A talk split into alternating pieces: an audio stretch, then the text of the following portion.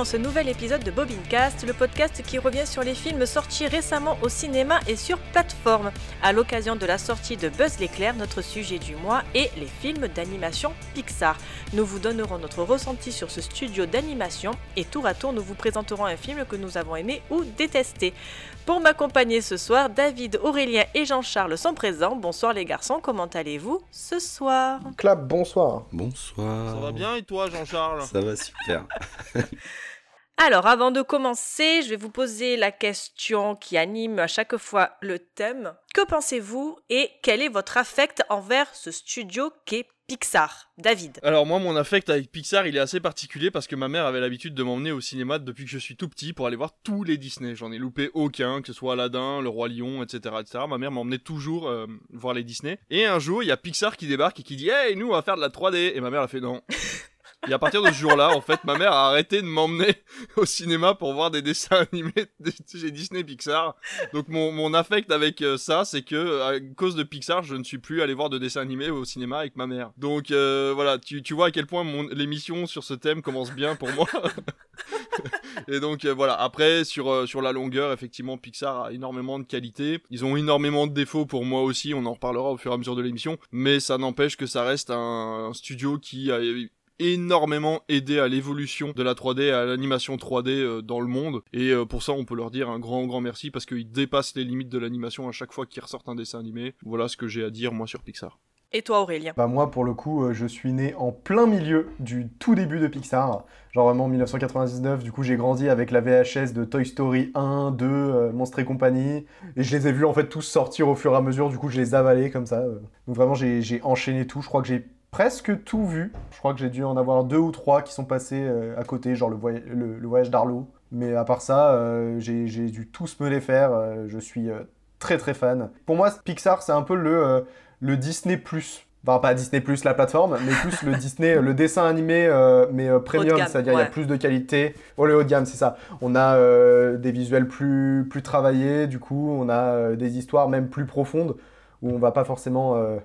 Enfin, ça dépend des moments, mais euh, on va pas forcément prendre le, le, le- le- le- l'enfant pour un idiot incapable, et on va essayer de lui apprendre des choses, euh, tout en s'amusant. Et toi Jean-Charles? J'ai découvert, enfin, j'ai pas découvert Pixar très tard, mais j'ai commencé à regarder les films très tard. Genre, euh, j'ai dû commencer déjà par Wally et euh, j'ai dû le regarder à l'école. Genre, tu sais, les trucs de fin d'année, en fin d'année, les, les profs te diffusent des films et il en faisait partie. Bah, j'ai chialé à la fin de, de Wally. Normal. Et donc après, tu vois passer tous les fers de lance de Pixar, euh, que ce soit les Ratatouille, les Cars, les Toy Story. euh, pff, bah au final, je suis passé à côté parce que ma cinéphagie a fait que les films d'animation et moi, bah j'ai pas accroché plus que ça en fait. Les films d'animation, c'est pas ce qui m'attire euh, principalement parce que je regarde tous les jours, mais j'ai toujours plaisir quand j'en découvre un et notamment euh, celui que j'ai pu découvrir pour l'émission Coco.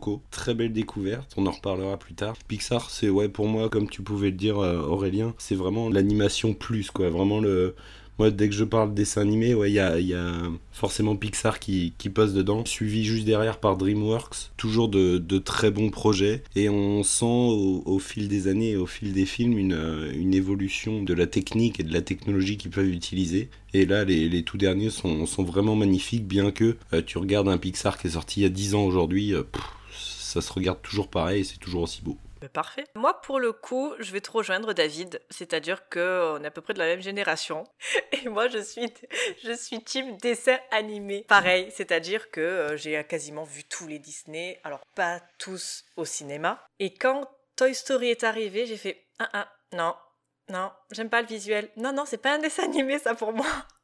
c'est pas un Disney, c'est pas un dessin animé, non, j'accroche pas. Et en vrai, je les ai découverts, mais super tard. Après avoir boudé dans mon coin pendant un petit moment, je me suis dit, bon, allez, on va aller, euh, voir. Et je crois que le premier Pixar que j'ai vu au cinéma, c'était Monstres et compagnie, donc euh, le, quatrième. Et qui était pas mal, euh, j'ai pleuré à la fin, voilà. Mais ouais, c'est pas un studio envers lequel j'ai une profonde affection. J'ai vu tous les Pixar, je n'aime pas tout. Ceux qui sont sélectionnés ce soir, euh, y a, pour moi, il y a des bons, il y a, il y a- il y a pas des bons. Il y a pas des.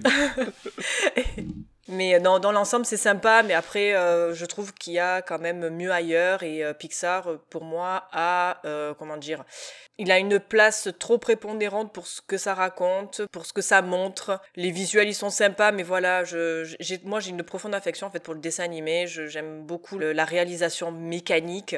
Après, la réalisation virtuelle, alors il n'y a aucun mal, hein, les, les gens qui font ça, mais bravo à eux, hein, c'est, du boulot comme, euh, comme tant d'autres et ils le font très bien. Mais moi, ça, c'est pas quelque chose, c'est pas une corde sensible chez moi, donc euh, voilà, j'aime Pixar, mais sans plus. Ouais, je suis plutôt d'accord. Du coup, on est clairement sur un choc générationnel. C'est ça. Ta ta ta ta. Donc du coup, lequel des films sélectionnés sera élu le meilleur d'après les chroniqueurs? C'est ce que nous allons déterminer en commençant chronologiquement avec Cars 1.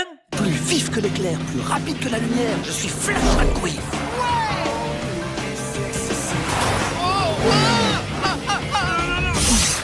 Oh bah ça Où est-ce que je suis? T'es à Radiator Springs, la plus jolie petite ville du comté de Carburator. Je suis Flash McQueen, le célèbre champion. Tu connais beaucoup de Ferrari? Non, non, non, non, non, non, elle court sur le circuit européen. Moi, je suis... Quoi? Luigi ne s'intéresse qu'aux Ferrari. Je voudrais pas vous vexer, mais quel temps vous faites aux 400 mètres départ arrêté Trois ans et quelques? Oh oh Quand est-ce que tu t'es intéressé pour la dernière fois à autre chose qu'à ta petite personne? Salut toi. C'est que physique, elle est folle de mon corps. Hé Tu t'es fait faire un tatouage au-dessus de la plaque arrière? Comment une Porsche a-t-elle échoué dans un trou pareil?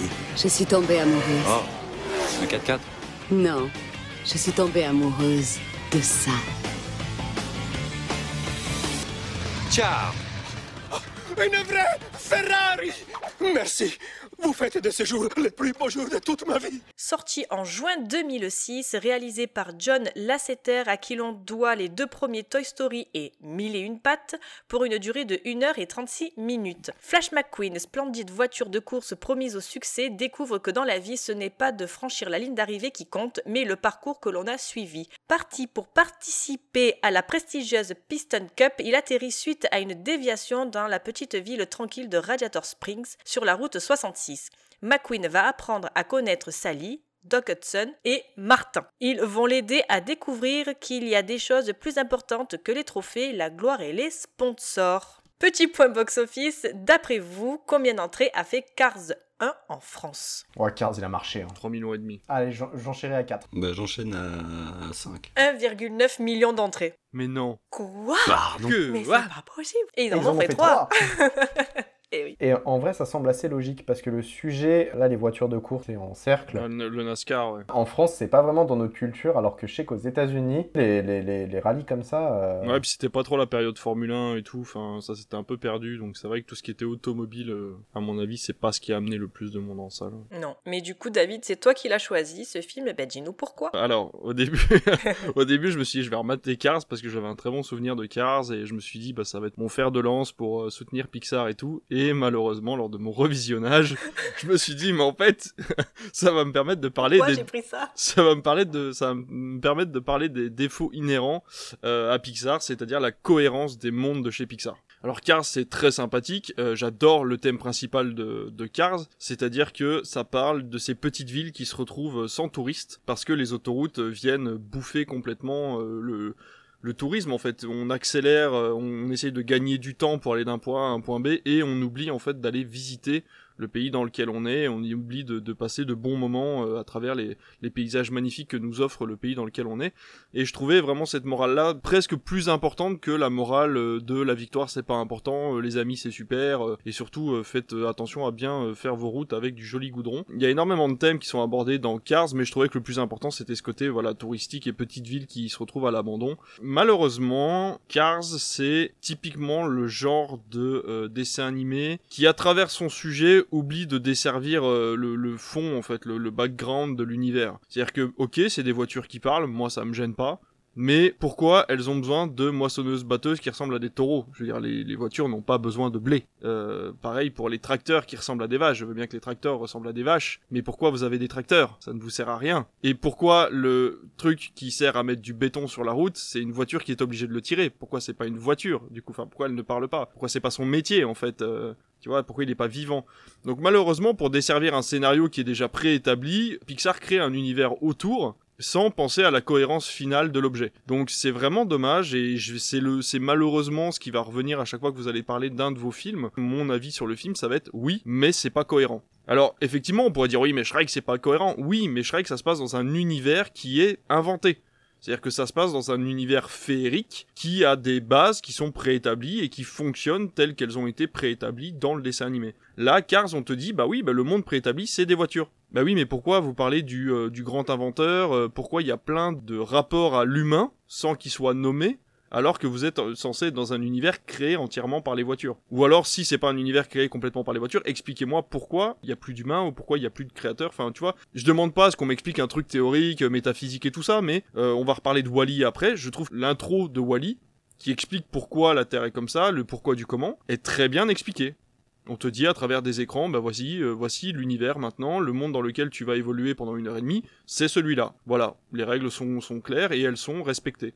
Dans Cars, les règles sont pas respectées et c'est dommage. Donc euh, voilà, et c'est le problème avec Planes aussi, c'est-à-dire que tu ne vois pas, euh, j'ai pas le souvenir qu'on voit des avions dans Cars 1 et euh, il débarque avec Planes en mode bah, c'est un, un, spin-off de Cars euh, parce qu'en fait il y a des avions aussi. Enfin voilà, bref, je vais pas m'étendre là-dessus, je vais me répéter au bout d'un moment. Donc voilà, Cars c'est super parce que les thèmes abordés sont rares.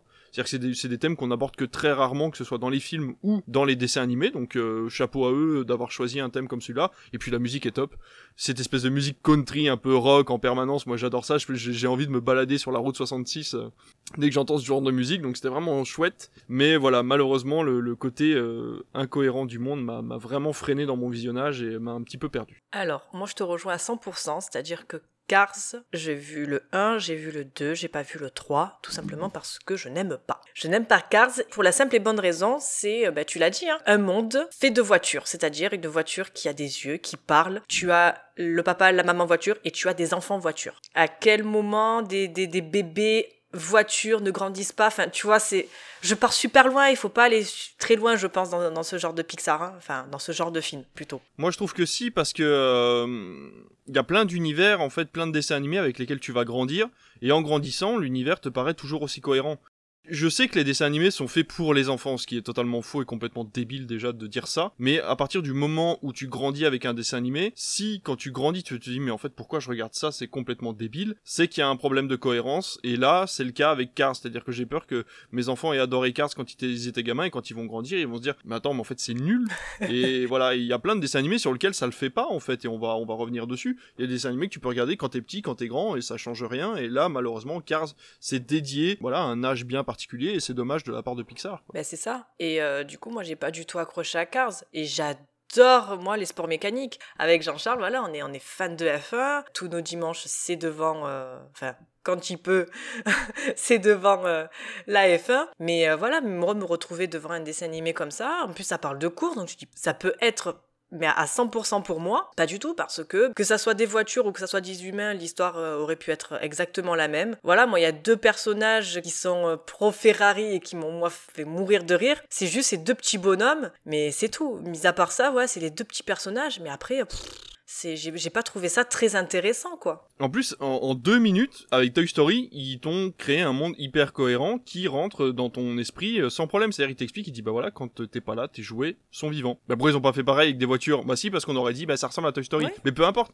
Imagine, l'histoire aurait été la même. Il y aurait eu des humains, le mec fait un NASCAR, machin, nanana. Il rentre la voiture au garage, et là, les phares s'allument, et en fait, la voiture est vivante quand son conducteur est pas là. Voilà, ça passe, moi, il y a aucun problème. Je, voilà, je crois à ça, c'est cohérent. Et puis du coup, il se retrouve dans une voiture, euh, dans une, dans un village où par exemple c'est un village abandonné où il reste plus que des voitures abandonnées et du coup les voitures ont fait leur vie, tu vois. Euh, moi ça me paraît très logique en fait, mais euh, non là ils ont décidé de créer un univers de bagnoles et c'est dommage. Un truc dans le même genre, moi c'est Turbo. Turbo, le petit, le petit escargot qui se retrouve, mm. qui, enfin, qui arrive à aller super vite. Déjà le, le concept est marrant, mais voilà c'est peut-être con. Il a des interactions avec des humains. Alors je sais, me rappelle plus s'ils se parlent entre eux. Je me rappelle pas du tout. Bah l'humain, l'humain lui parle, mais il peut pas lui répondre quoi. Voilà, mais c'était, euh, enfin voilà, pour un truc de délire et de course, je trouve que c'était bien mieux ancré, bah, en plus dans du, dans notre monde entre guillemets, que que Cars. Cars, franchement, j'ai pas accroché quoi. Aurélien. Bah déjà, en fait, le, le, le, pitch que tu viens de faire, bah je vais voir ça. Voilà, une voiture qui se retrouve dans un village de... abandonné avec plein de voitures, je veux voir ça. Genre vraiment, ce pitch, était en mode, eh mais c'est stylé comme truc. Pour répondre à une autre question que t'avais avant, tu disais, tu savais plus s'il y avait des avions dans Cars. Il n'y a pas d'avions, je crois, mais il y a des hélicoptères. Il y a pas mal d'hélicoptères, il y en a plusieurs fois. Oui, bah oui, oui, parce qu'ils viennent le chercher en hélicoptère, effectivement. Ça. Des hélicoptères vivants. euh, En fait, ouais, je pense qu'ils ont voulu surtout baser un monde en mode, eh, imaginez, tout ce qui nous entoure, en fait, c'est des véhicules. Je pense que c'est ça à la base. Il y a un mec qui est rentré chez Pixar, il a ouvert la porte, il a fait Les gars, j'ai une idée. Imaginez, on est tous des véhicules. Et genre, même toutes les créatures qui existent, c'est des véhicules. C'est pour ça que, genre, tu vas avoir des mouches. Tu vois, par exemple, c'est ce truc-là, tu vois, il y a des mouches, c'est des petites voitures. C'est des petites voitures avec des ailes. Tu vois, rien que ça, c'est pas, c'est pas logique. En soi, c'est vrai que, en fait, tout l'univers, quand, tu, quand tu, tu le regardes bien, tout le truc, tu peux le déconstruire point par point parce que c'est pas logique, c'est des, des voitures, genre, euh, d'où ça se passe comme ça. Après, je pense que ouais, le truc c'est ça, c'est Pixar. euh, à ce moment-là, ils ont fait pas mal de films. Ils avaient déjà sorti les deux Toy Story. Ils avaient déjà sorti, je crois, Monstres et compagnie, Les Indestructibles. Je crois que c'était Les Indestructibles, le film juste avant. Et du coup, y a, là pour le coup, ils avaient, ils avaient réussi à créer justement bah, tout un univers, tout un truc assez, assez intéressant. Je pense qu'ils ont essayé de revenir à quelque chose de plus simple. À ce moment-là, ils sont vraiment dit on va prendre un postulat de base. Et là, pour le coup, essayer de faire quelque chose de plus enfantin. Parce que c'est vrai que pareil, moi j'ai, je connais, euh, je connais plusieurs jeunes, oh mon dieu, j'ai dit ça, Euh, plusieurs euh, jeunes générations qui ont grandi avec Pixar et qui pour le coup, eux, sont, ont, ont été vraiment fans pendant tout un temps. J'ai un petit cousin qui regardait Cars dès qu'il avait le temps, tout le temps, tout le temps, tout le temps, et il avait des petites voitures partout. Ouais, Donc pour le coup, oui, ça a permis aussi la vente de produits dérivés, donc ça, euh, bon, voilà. Mais c'est vrai que à un moment donné, ça a été vraiment un engouement pour ce film en particulier, mais c'est clairement pas le meilleur Pixar. Je pense que peu importe, même de nos jours, euh, les, enfants en question peuvent le dire avec du recul, tu t'en rends compte. Tu peux, il y a des enjeux intéressants, clairement le côté euh, l'ancien qui apprend au nouveau, c'est bah vraiment t'as le, le, classique quoi. C'est vraiment intéressant. Après, euh, heureusement que ça va assez vite, quoi. Je trouve que sur son intrigue, ça, va assez vite, ça parcourt tout le truc et ça arrive vite à la fin. C'est pas trop longué, du coup, je pense que ça aurait posé problème. Tu disais tout à l'heure, t'avais vu Cars 2, mais pas le 3. Et ben ça pour le coup c'est triste parce que je trouve que bah, Cars 2 est vraiment une ignoble euh, infamie. C'est vraiment horrible. hein. Ils ont foutu un, ils ont bah, surfé sur ce truc de c'est ça plaît aux enfants. On va mettre des, des, espions et des trucs chelous. Alors que Cars 3, j'aime beaucoup les problématiques qu'il pose. Genre euh, bah, sans rentrer dans les détails, on se retrouve avec euh, Flash McQueen qui a eu un accident pendant un, rallye où il se retrouvait bah, un peu dépassé par tout le monde et qui se retrouve dans un camp d'entraînement à essayer de remonter sur scène. Et en fait, il va se rendre compte que bah, il a fait son show pendant un temps. C'est peut-être plus à lui de remonter sur scène. C'est peut-être, il est peut-être temps qu'il laisse sa place. Et du coup, là, on va vraiment suivre le côté euh, le sportif de haut niveau qui va peu à peu quitter la scène pour prendre un autre aspect de son sport en jeu et laisser la place aux, aux plus jeunes. Donc ça, pour le coup, Cars 3, il est vraiment cool. Je le trouve vraiment sympa. Et en plus, il y a une scène au tout début, la scène de l'accident justement de Flash McQueen. Vraiment, personnellement, elle m'a brisé le cœur. Ouais. Genre, euh, c'est visuellement, ils ont vraiment réussi à apprendre beaucoup de choses de euh, des films bah, qu'ils ont fait entre temps. Déjà, je trouve que Cars 1, moi, ce que j'avais beaucoup aimé dans la scène d'intro, c'est quand tu vois les voitures passer, tu vois les, les résidus de. Tu vois non seulement les reflets, mais aussi les résidus de, de, bah, de caoutchouc, le- de, de pneus De gomme, ouais. de gomme, c'est ça qui, qui s'échappe, du coup, tu vois la chaleur du béton. euh, Vraiment, ça, je trouve ça hyper intéressant. Et pour le coup, ils ont vraiment développé ça à fond dans le troisième. Et je trouve que c'est une bonne finalité D'accord. et que ça prend un côté un peu moins enfantin que les deux autres. Donc, si je peux conseiller, regardez plus Cars 3 que Cars 1. Mais ils ont été obligés de composer avec l'univers en fait qu'ils avaient déjà créé, donc voilà. Mais ils avaient la problématique, ils avaient le scénario, et là effectivement tu peux peut-être excuser euh, l'incohérence de l'univers qui est déjà préexistant si ça rattrape au niveau visuel et au niveau scénaristique sur un sujet un peu plus adulte ou en tout cas un petit peu plus euh, long terme on va dire. Mais c'est vrai qu'effectivement Cars 3 j'ai un souvenir que graphiquement c'était impeccable au niveau justement des reflets, au niveau des courbes des voitures, etc., etc. Donc c'est vrai qu'ils sont peut-être même sentis bloqués de leur côté d'avoir une licence aussi enfantine alors qu'ils avaient la technologie et le pouvoir de, de faire quelque chose de beaucoup plus grandiose que ça. Et je pense qu'ils ont essayé de mêler les deux. C'est vrai que dans Cars 3, on le ressent quand même. euh, ils ont essayé de faire un petit glow-up euh, à ce niveau-là. Ouais. Puis pour le coup, tu vois, euh, le, le rapprochement qu'on peut faire entre les, les deux, justement, pour voir ce, ce glow-up, c'est à un moment donné, pour, pour se réentraîner dans le 3, il s'entraîne sur du sable, sur une plage. Et du coup, il fait, en fait, il fait des tout droits et il fait des, dérapages dessus. Et du coup, tu vois vraiment le- l'effet qui est fait sur le sable où tu vois, genre, visuellement, c'est très beau. Et donc, tu peux faire le rapprochement à quand il essayait de s'entraîner bah, sur la, terre battue, là, là, dans le désert. Et pour le coup, c'est vraiment différent. Là où c'était vraiment travaillé sur la fumée et tout ça, là, t'as vraiment le côté, euh, le granuleux du sable qui ressort. Et par moments, t'as as limite euh, l'impression de te prendre des grains dans la figure. C'est vraiment hyper intéressant et je pense que même si Cars est pas le meilleur des Pixar, il reste quand même intéressant pour le côté euh, évolution du studio. Ouais, complètement. Et descente aux enfers avec Planes. Ah bah pour le coup, j'ai découvert quelque chose. Dans Planes, allez, ça, c'est- ça c'est pour vous, c'est cadeau. Dans Planes, il y a Val Kilmer qui donne sa voix à un des avions. C'est Ah, trop drôle. trop C'est en référence à Top Gun. bah ouais, je me suis dit, tiens, Et en plus, ça. je suis en train de me dire, je crois que c'est pas Pixar qui a fait les Planes. Ils ont laissé la Non, je licence. suis en train de regarder. C'est Walt Disney Studio, mais c'est un studio annexe qui a fait la- qui a fait les deux Planes en collaboration avec Pixar. Jean-Charles, est-ce que tu as un avis sur Cars? Eh ben, ça va être euh, très rapide. Je n'en ai absolument aucun souvenir. Ah ben voilà. Autant il y a quelques scènes dont vous avez parlé et je me dis ah oui c'est vrai, mais sinon genre le scénario je me souviens absolument de rien, je sais même plus de quoi ça parle. À l'occasion peut-être si j'ai du temps à perdre, mais les journées font que 24 heures donc je sais pas si j'aurai du temps à perdre. Dans tous les cas, aucun souvenir de ça et euh, j'avais pas vu le 3 mais du coup tu m'as donné envie de le voir donc euh, moi vraiment j'ai adoré le 3, je l'ai vu hyper tard après la sortie, je me suis dit, putain, euh, les gars sont forts quand même. hein. Ils ont réussi à rattraper le truc alors que ouais, Cars m'avait pas du tout marqué quoi. Dans Cars 2, il y a Lewis Hamilton en plus. C'est possible, Oui, ouais. je crois que oui. Ouais, ouais, ouais. ok je regarde ce soir. Bah, je crois que je, je crois que de toute façon, à la fin de, de- à la fin de Cars 1, dans une scène post-générique, je crois justement, je sais plus, un coureur de Ferrari, je suis pas très doué, coureur de chez Ferrari qui débarque justement dans la boutique. C'est genre vraiment une toute petite scène à la fin. euh, il débarque dans la boutique du, du vendeur euh, Oui. italien là, ok, genre Ferrari, Ferrari. fait, Oh, il y a une vraie Ferrari Ouais. chez moi. il y a- Ah ouais, c'est Et vrai. genre vraiment, tu sais, euh, je crois que c'est ça. Je sais pas qui le double par Pendant contre. un ouais. moment, je me suis demandé si euh, si Disney avait pas des, des contrats de pub avec euh, plein plein plein de marques de bagnoles. Ils se sont dit putain qu'est-ce qu'on fait? Et ils ont été voir Pixar. Ils ont dit alors euh, par contre va falloir nous faire un dessin animé sur des bagnoles parce qu'on a des contrats en attente. Et du coup t'as du Porsche, t'as du Ferrari, t'as plein de marques de NASCAR. Voilà. Encore une fois, j'ai dit je ferai mon réac moi ce soir, mais ça fait quand même grosse pub automobile par moment. Ils auraient pu, quitte à inventer un univers complètement euh, bah, incohérent comme celui de Cars, d'inventer complètement les marques aussi quoi. Ça évitait aussi aux gamins de se dire bah tiens euh, Ferrari, bah tiens Porsche. euh.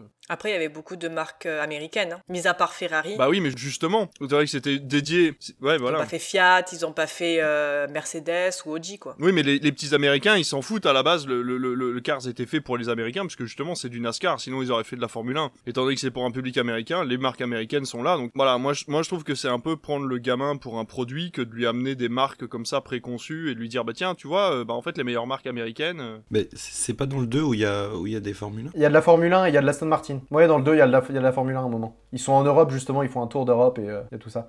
Non, mais justement, tu, tu vois, tu dis, euh, il y a beaucoup de marques américaines et tout ça. En fait, c'est aussi, bah, pour le coup, un reproche qu'on peut faire au film, c'est que bah, c'est l'apologie de euh, America, yeah Tu vois, c'est vraiment, euh, ça se passe aux États-Unis, c'est la culture américaine, euh, c'est euh, le petit village américain qui vit uniquement euh, des ressources du pays, euh, qui est heureux de vivre euh, comme un vrai Américain.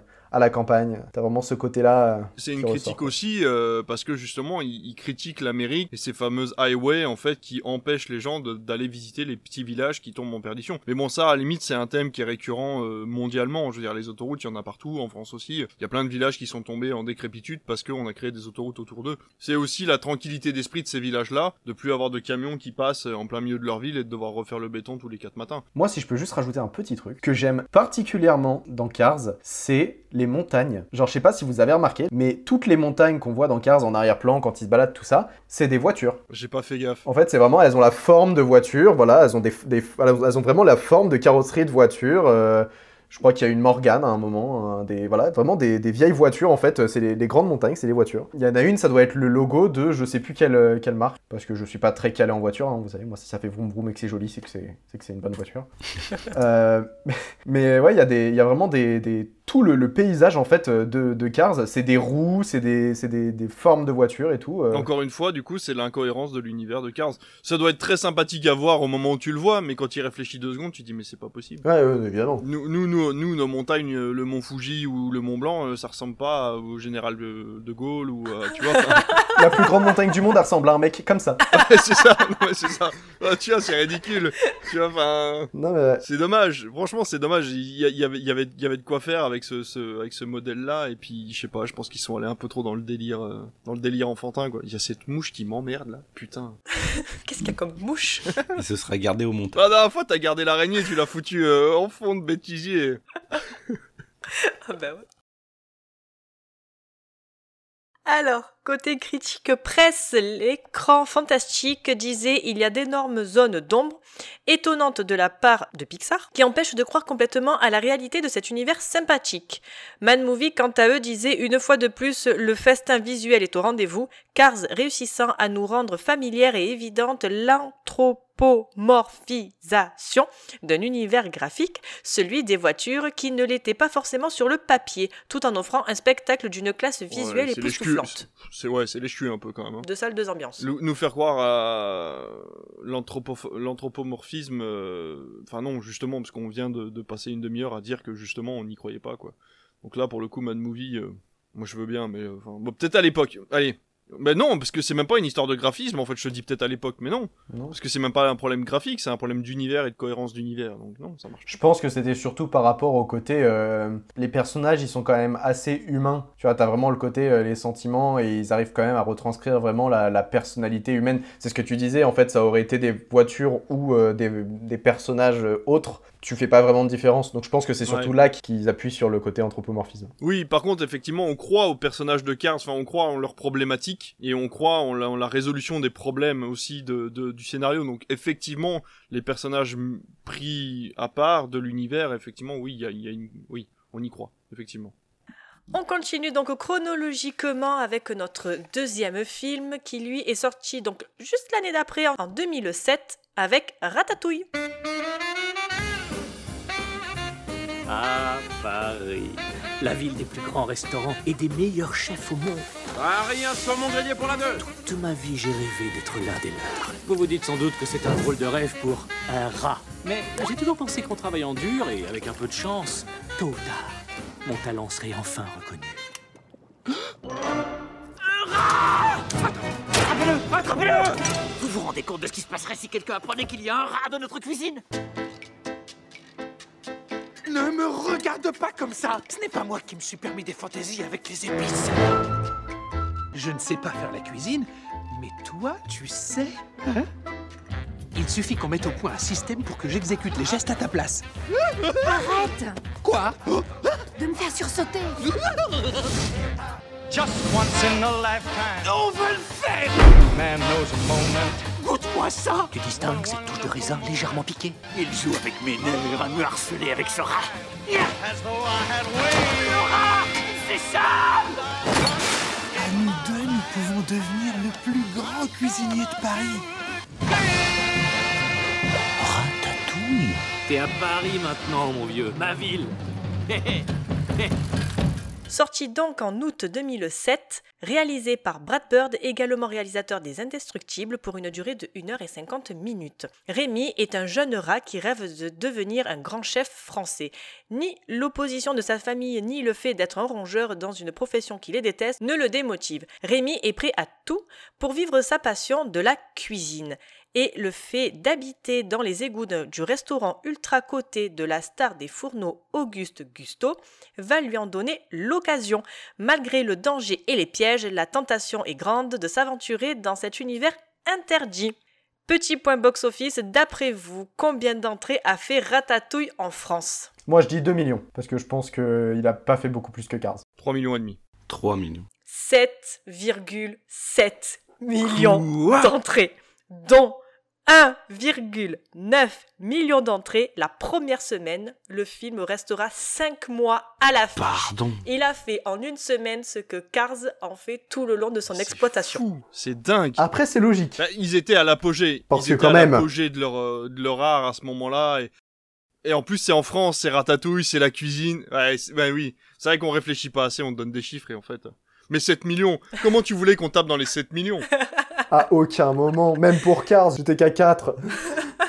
T'as donné plus à Cars qu'à Ratatouille. Bah moi je me suis dit attends Cars il a fait 1,5 euh, bon peut-être que Ratatouille il a fait à peu près autant un peu plus tu vois Non, mais même en temps normal. Moi, euh, j'adore, même mais- en temps normal, un dessin animé fait pas 7 millions d'entrées. Enfin, je veux dire, euh, impossible pour nous de deviner un chiffre comme ça, quoi. Du coup, Aurélien, c'est toi qui as choisi Ratatouille. Il dit, bah, dis-nous pourquoi. Euh, Ratatouille m'a fait manger des légumes. Oh, ah ben voilà, ça c'est bien. Bon, c'est pas hyper vrai parce que euh, parce que bah de, de, de un, je l'ai découvert assez tard. Perso, je l'ai pas, j'ai vu, au- non, je l'ai pas vu au cinéma, mais j'ai découvert après. Non, euh, Ratatouille, c'est vraiment euh, mon Pixar préféré, enfin un de mes Pixar préférés, si ce n'est mon Pixar préféré, parce que je trouve que il aborde des enjeux euh, assez différents de ce qu'on a pu voir précédemment avec euh, avec Pixar.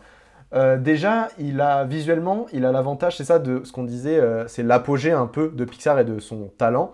Donc il a, réussi à ramener un peu tous les éléments qu'avait réussi à faire Pixar dans chaque film pour les assembler dans celui-là. On sait qu'à l'époque de Monstres et compagnie, euh, ils avaient fait vraiment un effort visuel sur euh, tout ce qui est euh, la fourrure du personnage de Sully. Et là, pour le coup, les rats, tout ce qui est, tout bah, justement leur fourrure, tout ce qui est leur poil et tout ça, je trouve que c'est vraiment travaillé et surtout bah, au niveau des cheveux du, personnage principal, étant donné qu'on suit euh, Rémi qui va se retrouver euh, sous une toque euh, pour apprendre à cuisiner à un mec qui sait rien faire de ses dix doigts, soyons parfaitement honnêtes. Mais du coup, c'est c'est ça, tu- on voit clairement que visuellement, ils ont fait un énorme effort sur tout ce qu'ils avaient fait jusque-là et qu'ils ont réussi à rassembler et à pousser le truc au maximum. Et ça se voit encore plus dans la nourriture. Qui n'a pas eu faim en regardant Ratatouille Vraiment, au tout début, il te prépare une sauce. Et la première chose que j'ai eu envie de faire, c'est Bon, je vais faire une sauce. Je suis, je suis pas bon en cuisine, je vais foutre, euh, je vais foutre trois carottes dans une poêle avec de l'eau et, euh, et un bouillon, ça va faire une fausse sauce, mais tranquille. Les cuisiniers en PLS. mais euh, non, je trouve que Ratatouille, c'est vraiment, euh, c'est vraiment hyper intéressant de ce, de ce point de vue-là. Et surtout, on ressent en fait la culture française qui ressort en fait dans, dans ce film. Là, pour le coup, il se place pas dans un monde imaginaire vraiment. Il va essayer d'intégrer une histoire potentiellement réelle dans notre monde à nous. Du coup, on a la possibilité de se reconnaître au travers non seulement des personnages, mais aussi directement des lieux, parce que c'est vraiment euh, pour faire les, designs de Paris, ils, se sont vraiment inspirés de réels lieux qui existent dans Paris. Exemple, une tour Eiffel qui fait euh, 8000 mètres de haut et du coup que tu peux voir depuis n'importe quelle euh, fenêtre euh, dans un appart. Mais bon, ça c'est pas la question. Mais Ratatouille, c'est le, le côté surtout, peu importe qui t'es, peu importe d'où tu viens, tu peux le faire. Genre, on suit Rémi, qui est un rat, du coup, c'est rien de plus ragoûtant, qui vient de la campagne, parce que clairement, il vit dans une maison au milieu de nulle part. Il se retrouve par miracle dans Paris, il rencontre un cuistot, et du coup, bah en fait, pour lui, tout s'enchaîne comme ça, mais il devient en fait à la fin un grand cuisinier qui fait ce qu'il ce aime et qui représente en fait une culture qui est euh, la culture, bah, la, la gastronomie française, et qui nous montre qu'en fait, peu importe qui tu es, si, vraiment tu le veux, tu peux représenter la culture, enfin, tu peux représenter ce que tu veux représenter, tu peux euh, évoluer dans le milieu que tu veux euh, explorer. Et je trouve que c'est vraiment un côté dépassement de soi euh, qui est assez peu développé dans les différents dessins animés, que ce soit Disney ou Pixar. Donc voilà, c'est un peu pour ça que j'aime beaucoup ce film. Après, c'est essentiellement parce qu'il me donne faim, parce que ça me rappelle un peu bah, la France, quoi. Je suis pas du tout patriotique, mais... Et la chanson, la bande originale, je surkiffe cette bande originale. Vraiment, la chanson de Camille... C'est ça, la chanson de Camille, je me souviens plus de son nom. ouais. Le Festin. Oui. Le Festin, il est dans ma tête tout le temps, et j'adore. Je pourrais la chanter euh, comme ça. Et toi, Jean-Charles, qu'as-tu pensé de Ratatouille? Eh ben, je te rejoins complètement sur le plan visuel. Visuellement, c'est vraiment top. Je l'ai revu il y a quelques semaines et il y a un moment une scène où euh, Rémi passe dans un plat avec des oignons qui sont coupés. Et genre, juste la, qualité et le, visuellement, l'oignon est, est impeccable. Il n'y a rien à redire. T'as l'impression que c'est du photoréalisme. Euh, les carottes qui sont à côté, c'est pareil. Donc non, vraiment visuel, il y a vraiment quelque chose de ouf dans ce film. En plus de ça, c'est Cocorico, voilà, c'est euh, Bienvenue en France, la gastronomie française, la cuisine, voilà, Ouais, tout pour me plaire. Et non, ouais, toujours euh, ouais, un petit côté, un petit côté émouvant devant, devant ce film. Je vous rejoins aussi, hein, euh, Ratatouille, c'est bien parce que c'est français, donc pareil, pas du tout euh, dans, le, dans le chauvinisme, hein, et euh, parce que ça parle de bouffe, et voilà, et parce que j'ai faim. Alors après, Rémi ne fait pas de Ratatouille. Merci Pourquoi n'as-tu pas dit ça, Aurélien? Je l'attendais, je me suis dit, putain, il a pas dit. Parce que j'y ai pas pensé Il fait un tian de légumes Mais bon, ça aurait été bizarre de dire, ah, je vais aller voir le dernier Pixar qui s'appelle Tian. Tian de légumes. Donc euh, Ratatouille, effectivement. Faisais-moi rêver, quoi. C'est ça, donc Ratatouille. Ça fait moins la France, quoi. Ratatouille, c'est vraiment le mot français, le mot... euh, c'est, tiens, c'est je te fais un gratin Mais surtout que tu, avais, tu devais avoir tous les Américains dire je vais voir Ratatouille, tu vois. Ils a- Impossible de, pour eux de dire le, la lettre R, donc ça devait être à mon avis très rigolo. Puis il devait être très, surtout, euh, c'est un plat raffiné français, la ratatouille. Bah, T'imagines, ça se serait appelé Welsh. Mais ouais, franchement, c'est- tu, le- tu le vois euh, cuisiner et tout, mais pareil, tu vois ça, il te fait la soupe, juste tu te mets trois ingrédients, mais tu, tu as l'impression... En fait, comme toi, tu connais en fait ces plats, t'as l'impression de les sentir, c'est horrible. C'est pour ça que des, je regarde... J'aime en regarder, mais je regarde très peu des, euh, des émissions de cuisine, parce qu'après, j'ai faim déjà, et que de deux, ça m'énerve parce que moi aussi, je veux le bouffer, et que chez moi, j'ai pas les ingrédients pour le faire. Voilà. c'est frustrant. Mais euh, voilà, tu le vois bouffer sa fraise. Tu vois en plus ce qu'il ressent avec une espèce de, de petite mélodie et tout. Puis d'un côté, il mange euh, le fromage, il a une autre mélodie, puis il associe les deux. Tu fais, eh, attends, c'est pas mauvais, euh, fraise fromage en fait. Hein. J'ai pas testé. On mange bien de la poire avec du bleu. Bah, fraise comté. Découvrez ça dans Bobine Cast Cuisine. Mais ouais, ratatouille, rien que parce que voilà, c'est de la bouffe. Ouais, c'est non, c'est toujours toujours plaisant à revoir Ratatouille. Il y a pas de il y a pas de secret. C'est c'est très très bien. Ratatouille est très très bien. En plus, c'est un des, des rares films sur la cuisine. Bah c'est le seul. Après, moi, je sais que euh, pour avoir écumé un peu tout ce qui se fait, mis à part la série The Chef avec euh, Clovis Cornillac, Avif avec Bradley Cooper et The Chef sorti, euh, sorti cette année. T'as Chief aussi avec le, avec le mec qui a fait Iron Man. Tu sais, où il, il se met à, à fondre dans un food truck et tout, là, c'est un grand cuistot. John Favreau. Ouais, ouais, mais du coup, tu vois, c'est- Ouais, John Favreau, mais tu vois, c'est à peine un film, c'est plus un côté documentaire, quoi. Mais voilà, c'est un des rares films sur la cuisine qu'on peut, peut voir et qui est euh, vraiment ouvert à tous et qui, euh, en plus de ça, te segmente plutôt bien la cuisine. Je veux dire, les, les différents postes sont bien détaillés dans la cuisine. Tu comprends vite, sans, sans trop d'explications, qui fait quoi dans la cuisine. Et avec ce chef toujours un peu grincheux et, euh, énervé contre tout, qui, qui a un petit cliché, mais qui, s'avère relativement vrai dans certaines cuisines. Et toi, David, du coup? Valait mieux que ce soit moi qui parle en dernier. Je sais- euh, pff, alors, Ratatouille. J'ai détesté Ratatouille. Quoi? Par contre, on commence. Alors, Ratatouille, c'est non mais non mais c'est chouette. Non mais Ratatouille. Alors, c'est une c'est une je suis en train de me répéter, faudra que tu coupes. C'est une belle porte d'entrée comme tous les Pixar, c'est une magnifique porte d'entrée pour les enfants pour comprendre euh, pour comprendre énormément de choses. Là, on comprend euh, voilà, tous les aspects, on va dire importants de la cuisine, euh, le mélange des saveurs, le fait qu'il faut pas avoir peur de mélanger des choses, que c'est pas parce qu'on te dit que les pâtes ça se mange avec du beurre que tu peux pas les manger avec du chocolat. Enfin voilà, c'est des trucs. euh, moi, je trouve que c'est des voilà, on est on non mais on détruit les règles établies en fait euh, par par une éducation encore une fois américaine pour te dire bah en fait tu vois en France euh, bah en fait ils arrivent à associer des saveurs que toi tu trouves dégoûtantes et ça fonctionne.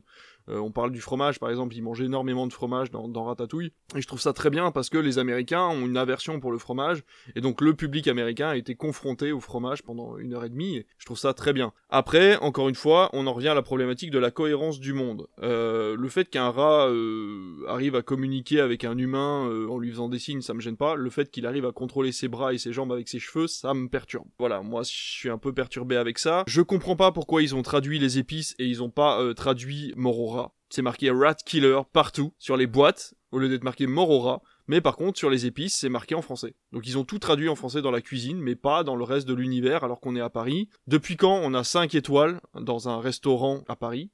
Depuis quand on a un énorme panneau dans Paris qui indique un restaurant 5 étoiles qui n'en a plus que 3 Voilà, c'est des trucs comme ça où je me dis, les mecs, allez-y à fond. Si vous voulez montrer Paris et la cuisine parisienne, respectez Paris et la cuisine parisienne.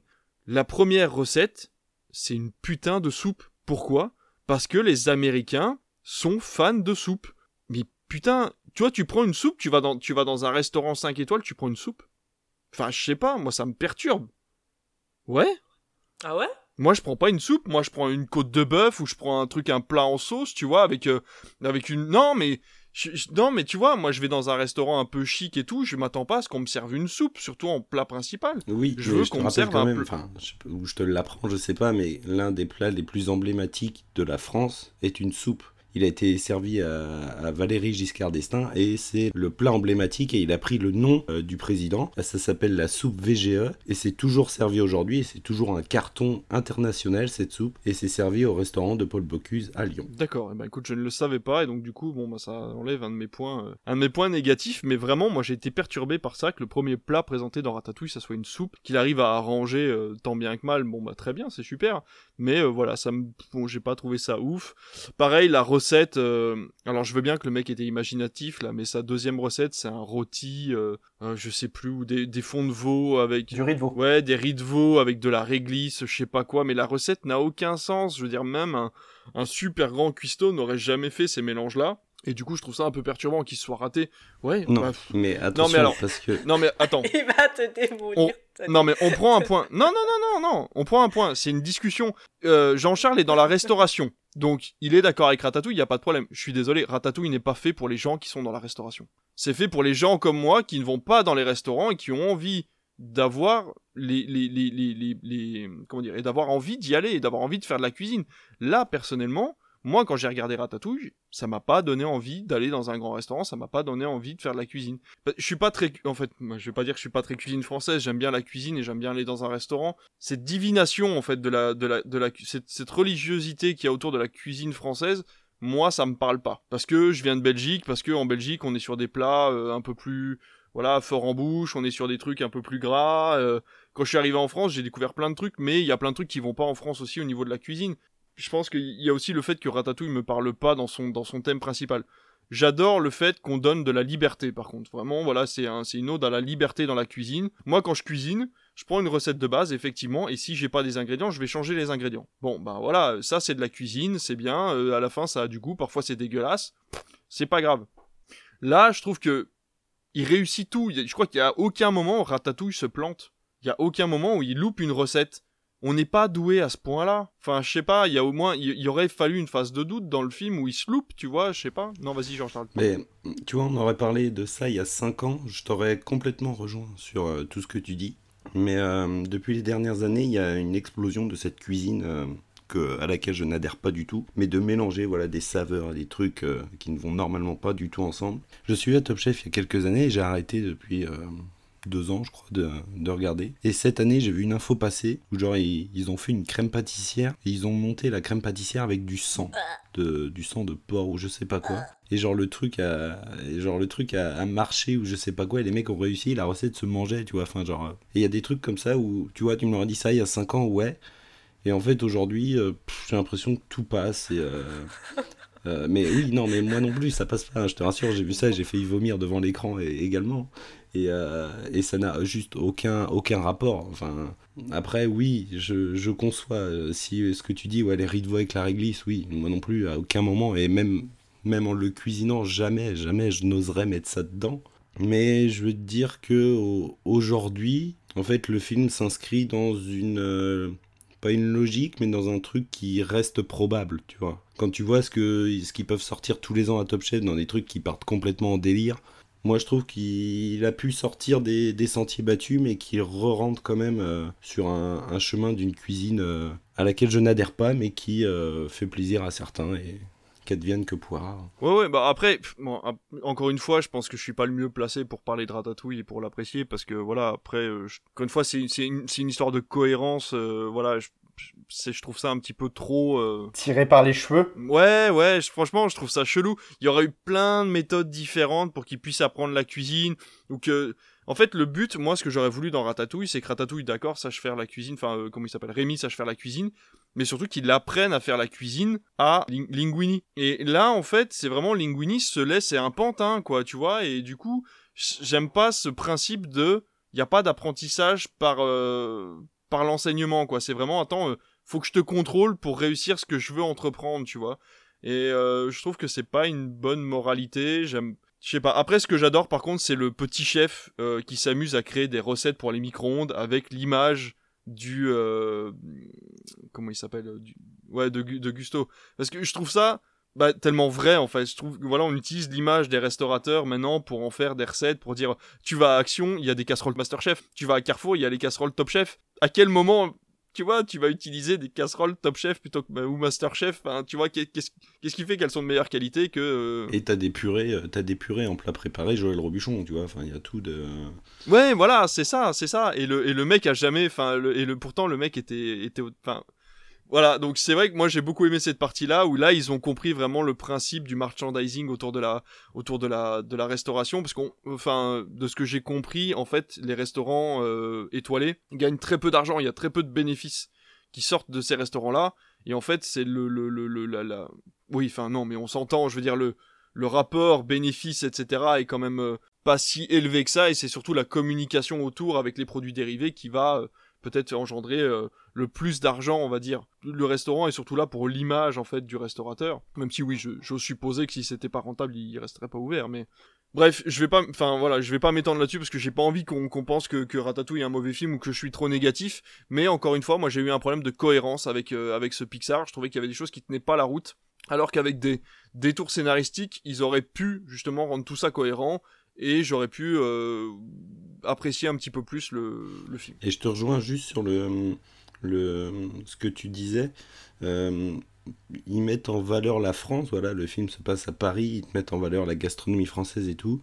Et c'est vrai qu'il n'y a pas de cohérence dans certains plats, ou comme tu dis, le riz de veau à la réglisse, où en fait, euh, tu veux mettre en valeur la France, bah, tu te fais un riz de veau dans un petit poêlon en cuivre, avec une noisette de beurre, de l'huile, et que tu viens arroser, et, ça, et tu le vois brunir, et il n'y a juste rien de mieux que ça. C'est ça. Ils ont oublié la simplicité. Euh, moi, je regarde, c'est con. Alors, c'est sorti dix ans plus tard, effectivement, j'ai regardé la date. Final Fantasy XV, jeu vidéo sur PS4. Les détails dans les plats que tu fais dans Final Fantasy XV, dans la bouffe, je peux vous aller, voir des, des images des plats sur, de Final Fantasy XV, c'est abusé à quel point graphiquement c'est magnifique. Et surtout, deuxième chose, Food Wars, euh, qui est un animé, euh, un manga aussi, mais qui est un animé absolument dingue.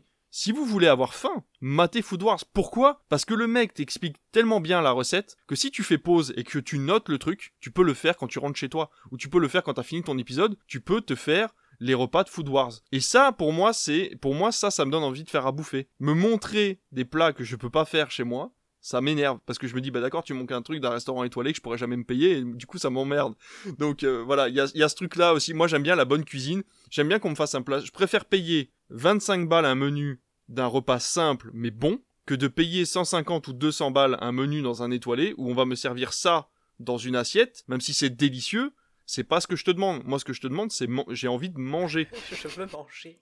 c'est peut-être très bon ce que tu fais, mais c'est pour moi c'est pas ça manger. Tu vois, c'est là on est sur le plaisir gustatif, on va être sur un loisir et un loisir ça vaut pas 150 balles. Tu es gourmand mais pas gourmet. Ouais, c'est un peu ça, c'est un peu ça. Donc je vais sûrement me faire des ennemis dans ce podcast parce que attention, euh, la cuisine, machin, etc.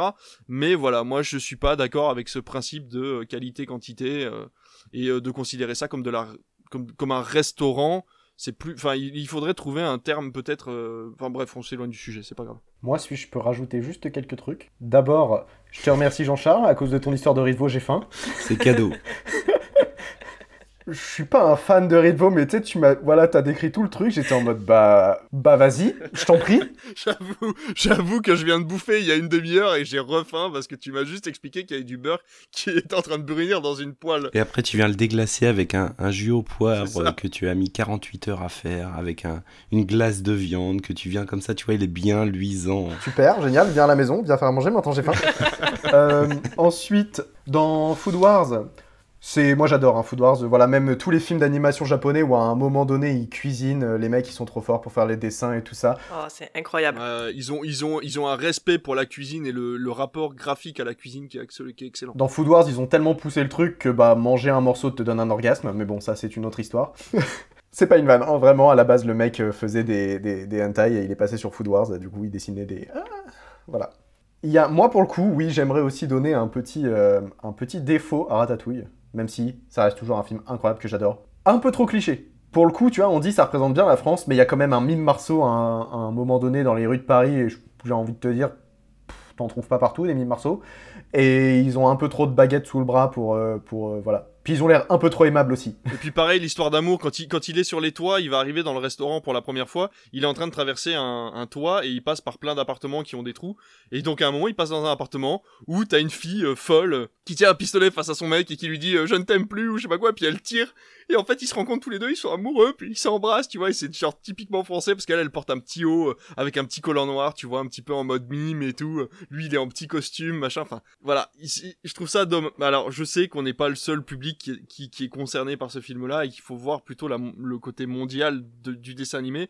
Je trouve ça juste dommage de fonctionner sur des clichés, encore une fois, euh, qui n'existent pas véritablement euh, en France, mais qui sont là et qui servent aussi à situer euh, géographiquement l'action. C'est le même problème que, enfin, que nous, on a avec euh, Emily in Paris. Oh, mais ça, c'est un enfer. C'est pareil, c'est cliché, et euh, encore, je, je dirais x10, hein, parce que tout, les gens croient que tout le monde porte des bérets, euh, qu'on a tous des petites marinières, des petites jupettes avec euh, ton petit, euh, ton petit bouquin, que tu vas aller sur les, les quais de Seine, que tu vas le lire, que tu vas fumer ta cigarette, tu vas boire ton verre de vin rouge. Ouais, c'est un jeudi. Ouais, voilà, exactement. Le showrunner de la série a bien expliqué qu'en fait, effectivement, au début, quand ils ont écrit le truc, euh, ils étaient un petit peu trop dans l'excès, et qu'en fait, au vu du succès de la série, ils en jouent maintenant, en fait. Ils jouent de ça pour créer justement ce côté un peu kitschoun qui plaît à certains Français, en fait, de se dire, mais en fait, c'est pas notre vie à Paris, mais c'est la vie qu'on aimerait bien avoir à Paris, et du coup, ça fonctionne. Donc les Américains aiment bien voir cette fausse vie parisienne, et les Parisiens sont plutôt... euh, amusés, on va dire, de voir à quel point les clichés peuvent aller loin. Et en fait, la série en joue et ça en fait quelque chose, presque un atout en fait dans Emily in Paris. euh, maintenant qu'ils ont compris qu'ils pouvaient jouer avec. Mais effectivement, la première saison, par contre, a été bâchée de ouf euh, sur Internet. euh. Bah, elle a quand même un 45 mètres carrés et a dit qu'elle est, une chambre de bonne, quoi. Et elle a la vue sur la Tour Eiffel. Encore. Ouais, alors ça, euh, même les films français en font l'erreur. Hein. Quand tu vois le nombre de films où les mecs sont censés être pauvres ou en coloc et vivent dans des 130 ou 140 mètres carrés, qu'ils ont des métiers de merde, t'es en mode, bon les gars, même moi dans le fin fond de ma campagne, je galère à avoir des surfaces comme la vôtre, donc euh, on va peut-être se calmer quoi. Non, mais même les États-Unis, aux États-Unis, ils ont réussi à te faire croire pendant 10 saisons de Friends que euh, en, étant euh, flic et en travaillant dans un café, tu pouvais avoir un grand appart dans ça. Manhattan. C'est bon. C'est ça.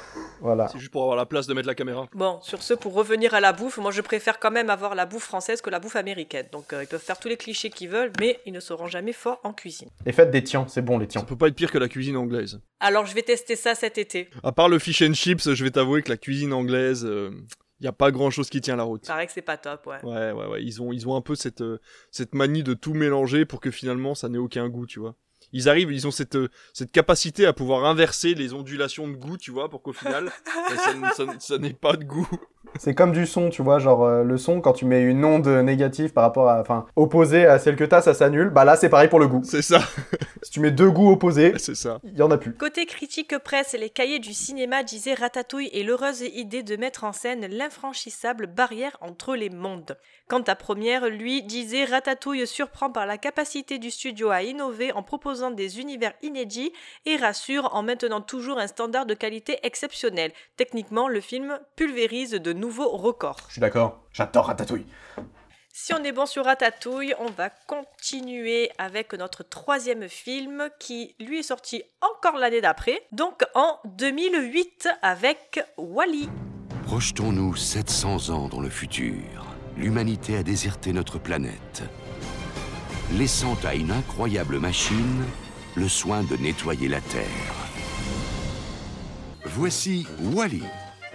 Après toutes ces longues années, il a développé un petit défaut technique. Une forte personnalité. Il est extrêmement curieux et un petit peu trop seul. Mais tout cela est sur le point de changer.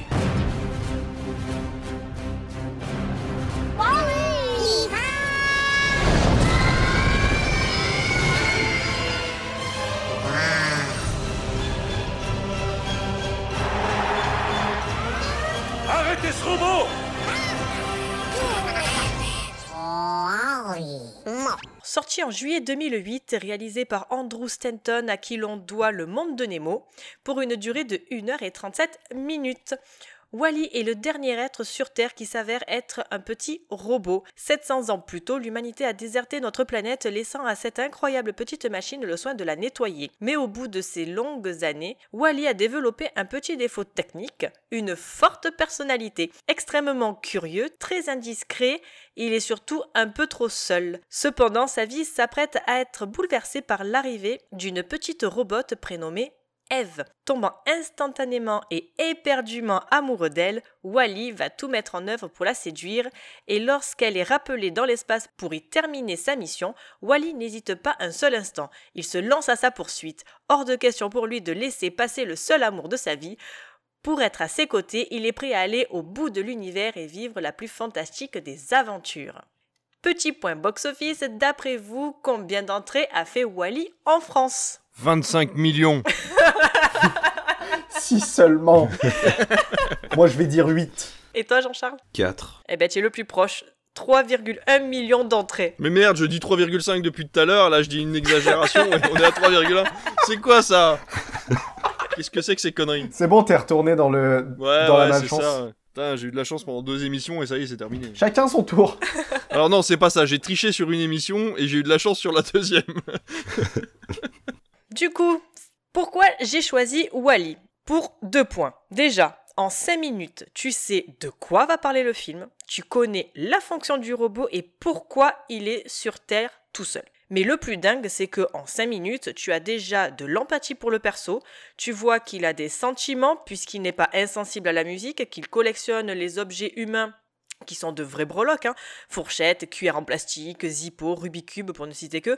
Et ce qui est marrant, c'est qu'il a des attitudes humaines également. Comme nous, on enlève nos chaussures en rentrant, lui, bah, ce sont ses chaînes ou ses chenilles, je sais pas comment on appelle ça. Bref. Et il se berce pour s'endormir aussi. Et tout ça est montré en 5 minutes.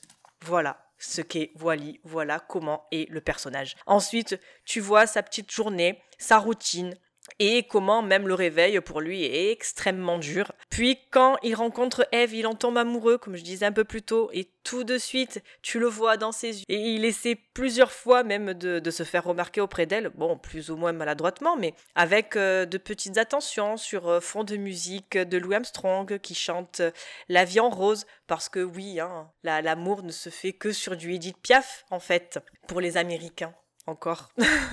Donc voilà l'histoire de, de hein, euh, qui aurait pu être qu'un court métrage. Eh ben non, puisque le deuxième point étant la caricature de la fainéantise et de la bêtise humaine, devenus obèses à l'excès, n'interagissant plus entre eux mais uniquement via un écran, ils ne font plus d'activité manuelle ou physique, uniquement virtuelle, d'où la fainéantise et le surpoids. Ils ne se cultivent plus, ils sont arrivés à un stade où ils sont formatés, à commencer par euh, des mots associés aux lettres de l'alphabet, euh, par exemple A pour Axiom, qui est leur, euh, leur navette spatiale, B pour BNL, qui est ben, la société qui a construit le vaisseau spatial, qu'ils apprennent donc étant bébés. Plus aucun humain ne travaille, tout est pris en charge par des robots. Et en plus de ça, il y a un message écologique, parce que le film d'animation se déroule en post-apo, on ne sait pas si c'est dû à du nucléaire ou si c'est euh, météorologique, mais en tout cas, il faut prendre soin de notre planète qui nous apporte énormément de richesses. Alors ce n'est pas une thématique qui peut parler à tout le monde, je le conçois, mais moi les animaux ça me touche, j'adore les animaux, je les adore tellement ben, que je ne les mange pas. Donc euh, ils ne sont plus là pour un renouvellement naturel en fait. hein. Si eux peuvent vivre sans les humains, euh, nous nous serions incapables en fait de vivre sans la faune et la flore. Et c'est d'ailleurs une pousse de je ne sais quelle plante qui sera en fait un indice du renouveau et qui permettra aux humains de retourner sur Terre. Donc euh, c'est pour tout ça moi que j'adore Wally, c'est pour son personnage attachant, c'est pour son message, son, ses thématiques de l'humain qui est finalement plus bon à rien, qui ne fait que détruire tout ce qu'il touche. Et voilà, et les- le, le message écologique derrière qu'il faut préserver notre, notre chère et belle planète. Euh, bah, moi j'adore Wally, hein. vraiment je pense que derrière Ratatouille, c'est- pour le coup c'est ça, on a, on, a, on a dû se décider entre choisir Ratatouille et Wally. Ça. Je pense que bah, ça aurait été mon choix euh, direct si j'avais pas choisi Ratatouille. Comme t'as dit, je pense que c'est très bien résumé, c'est l'introduction de Wally, c'est un court métrage. En fait, vraiment, c'est construit, construit comme un court métrage où tu vas apprendre qu'est-ce qu'est le robot, comment est le monde dans lequel il évolue, quel est son rôle, quel est son but à, ce moment-là. Puis ensuite, il va vivre une petite aventure où il va découvrir un truc chelou qui va apparaître. Euh, vraiment, tu vas le voir en fait évoluer déjà dans son monde. Et en fait, ça aurait pu très bien se finir au moment où euh, il s'en va dans l'espace. Ça aurait très bien pu être juste un court métrage de ça où il, vit une histoire d'amour. Déjà, on a un robot qui développe des sentiments et c'est déjà assez surprenant, sachant qu'on est dans un monde un peu à la Interstellar, même si je sais pas comment est sorti Interstellar par rapport à ce film-là, mais, on voit vraiment le monde euh, plein de poussière, plein de saleté, euh, les détritus qui s'entassent et c'est pour ça du coup c'est ce qui a mis fin à l'humanité on va dire, enfin, c'est ce qui a poussé l'humanité à partir plutôt. Et ça, en fait, cette idée-là, on l'a dès le départ, parce que du coup, quand on voit la Terre en plan large, on voit tous les, satellites euh, qui sont, euh, qui tournent autour et qui, viennent en fait polluer l'espace aérien. Le passage dans l'espace, pour le coup, ils ont vraiment réussi à faire un, total bouleversement de ce qu'ils faisaient, là où du coup les couleurs étaient assez froides sur Terre pour vraiment montrer euh, la solitude et tout ça. Quand on arrive dans l'espace, il y a des scènes, la scène où il se retrouve euh, bah, avec Eve justement dans l'espace avec son, son extincteur. Elle est géniale cette scène. Non mais elle est magnifique. Mais déjà la beauté du décor derrière et même tu vois cette, cette mousse de l'extin- de l'extincteur en fait quand il l'utilise, tu vois vraiment le truc, c'est c'est assez c'est assez perturbant, tu vois vraiment le, le réalisme de la scène. En fait, on a un enchaînement qui se fait qui nous montre que bah en fait l'humain est, est vraiment le problème et qu'il se conforte un peu trop dans son confort justement. C'est que euh, si on continue de mettre notre confort en priorité, on va finir euh, bah, soit par s'auto-détruire, soit euh, gras et, et incapable de faire un mouvement euh, sans être assisté. Là, c'est moi qui vais relever une incohérence dans ce monde, c'est euh, s'ils sont pas capables de bouger, comment ils font des bébés? Parce que du coup, on les voit, à un moment, on voit les bébés qui essaient d'apprendre avec un robot qui leur apprend et tout ça, mais comment ils font des bébés? Insémination. oui, c'est possible. Après, il y a tout, tout ça. Ça, c'est pas abordé, mais euh, c'est un film qui est abordable par des enfants, donc potentiellement, c'est logique que ce soit pas abordé. Mais voilà, il y a ça. Il y a... Et moi, ce que j'aime beaucoup, c'est là, on revient sur de la, on vient sur de la science-fiction, et Pixar s'est amusé à faire un truc qu'ils avaient pas fait depuis un petit moment, j'ai l'impression. Ou en tout cas, c'est un truc que j'avais pas capté depuis un petit moment. C'est ils se sont amusés à faire des références à plein de films euh, de science-fiction, justement, qui les ont inspirés. Je pense à, par exemple, euh, le- le- l'autopilote, bah, Auto, le, le, gouvernail de, de l'Axiom, qui est euh, une énorme référence à HAL Ouais, de 2001 l'Odyssée- de l'espace. Genre clairement, un rond rouge qui dit non, tu ne vas pas faire ça, c'est moi qui décide, on m'a programmé pour... euh, voilà. C'est lui qui prend le dessus, donc c'est clairement une référence à ça. En fait, t'as vraiment beaucoup de petites choses qui ressortent, et en plus, tu vois, même le, le tout petit détail qui m'a fait kiffer quand je l'ai revu là, c'est euh, Wally, quand il est rechargé au maximum, il fait le bruit d'un Mac qui s'allume. J'ai eu la même réaction. Après, je me suis dit, bah ouais, logique, parce que juste avant, tu le vois avec un iPod. Ouais, mais pour le coup, tu, enfin, moi, je, enfin, la- la- je l'ai regardé plusieurs fois le film, mais j'avais jamais capté, et là, en le revoyant, je me suis dit, Eh, mais. Eh mais je connais ce son J'ai déjà entendu ça Et oui, en fait, c'est ça, il y a plein de petits détails qui nous rappellent bah, du coup notre, euh, notre vie actuelle. Il y a plein de choses qui nous disent que, ok, c'est un avenir un peu bah, dystopique, mais assez probable quand même dans certains aspects, et du coup qui peuvent être inquiétants. Et j'aimerais finir sur, euh, tu disais, on sait pas trop quelle plante, du coup, je pense que si on, enfin je crois que si on se fie au générique de fin, c'est genre un chêne. Je crois qu'à la toute fin du générique, tu sais, euh, voilà, on voit un moment Wally et Eve du coup devant un chêne et en fait ça descend et tu vois la botte qui a donné la- les racines vers le grand chêne. D'accord. Et du coup c'est ça, ça fait un peu la vie qui revient et du coup qui. Et toi, David, qu'as-tu pensé de Wally Eh ben j'ai beaucoup aimé. Ah J'ai- Non, euh, Wally c'est très bien parce que comme je l'expliquais tout à l'heure, ça te prend pas par la main, ça crée un univers cohérent qui s'arrête là où il n'y a pas de réponse. Je dis pas qu'il n'y a pas d'incohérence dans le film, mais disons que le film sait s'arrêter dans les sujets qu'il propose pour qu'il n'y ait pas d'incohérence. Effectivement, ce que j'ai adoré, c'est toute la partie au début qui est muette. C'est-à-dire que vraiment, tu forces l'enfant à regarder les images et à lui dire regarde d'abord Wally c'est ça c'est du cinéma et justement toutes ces références au cinéma au début c'est euh, vraiment pour réapprendre à l'enfant à et à l'enfant ou à la- ou à l'adulte hein, qui regarde le film de lui dire voilà le cinéma à la base c'est ça c'est des images on va te faire comprendre par l'image et très peu de son ce qui se passe actuellement et tu vas comprendre comme un grand où on en est. Et ça c'est vraiment chouette. La deuxième partie du film est pour moi un petit peu grosse. C'est-à-dire que ça arrive avec des gros sabots genre eh, l'écologie et les humains, ils ont tout détruit. Et bon, tu dis bon, on l'a déjà vu, c'est déjà fait, mais là c'est fait par Pixar, du coup c'est pas mal. Ça a été vu par pas mal de gamins, ça a été vu par pas mal d'adultes. Est-ce qu'il y a prise de conscience ou pas? Je ne sais pas. Ce que je sais, c'est qu'à la fin, ils sont toujours gros. Ils savent même plus comment faire pousser une, euh, un arbre. Et donc, si ça se trouve, ils vont pas réussir à réhabiliter la Terre dans tous les cas. Donc, ce que je retiens, c'est que la Terre offrira, toujours une seconde chance, mais on saura pas forcément la saisir. Ce qui est un constat un petit peu navrant, mais, mais, mais finalement, bah, c'est pour ça que j'aime Pixar aussi de temps en temps, et on en parlera avec Coco, c'est que de temps en temps, Pixar te prend pas par la main et t'explique que, ben, voilà, parfois, euh, ben, ça se passe pas forcément bien, ça se finit pas bien, on le voit avec la fin de Toy Story 3, où, euh, ben, voilà, euh, il est obligé de lâcher ses, ses, jouets, dans Toy Story 4, pareil, voilà, Woody décide de quitter l'équipe. Le trauma.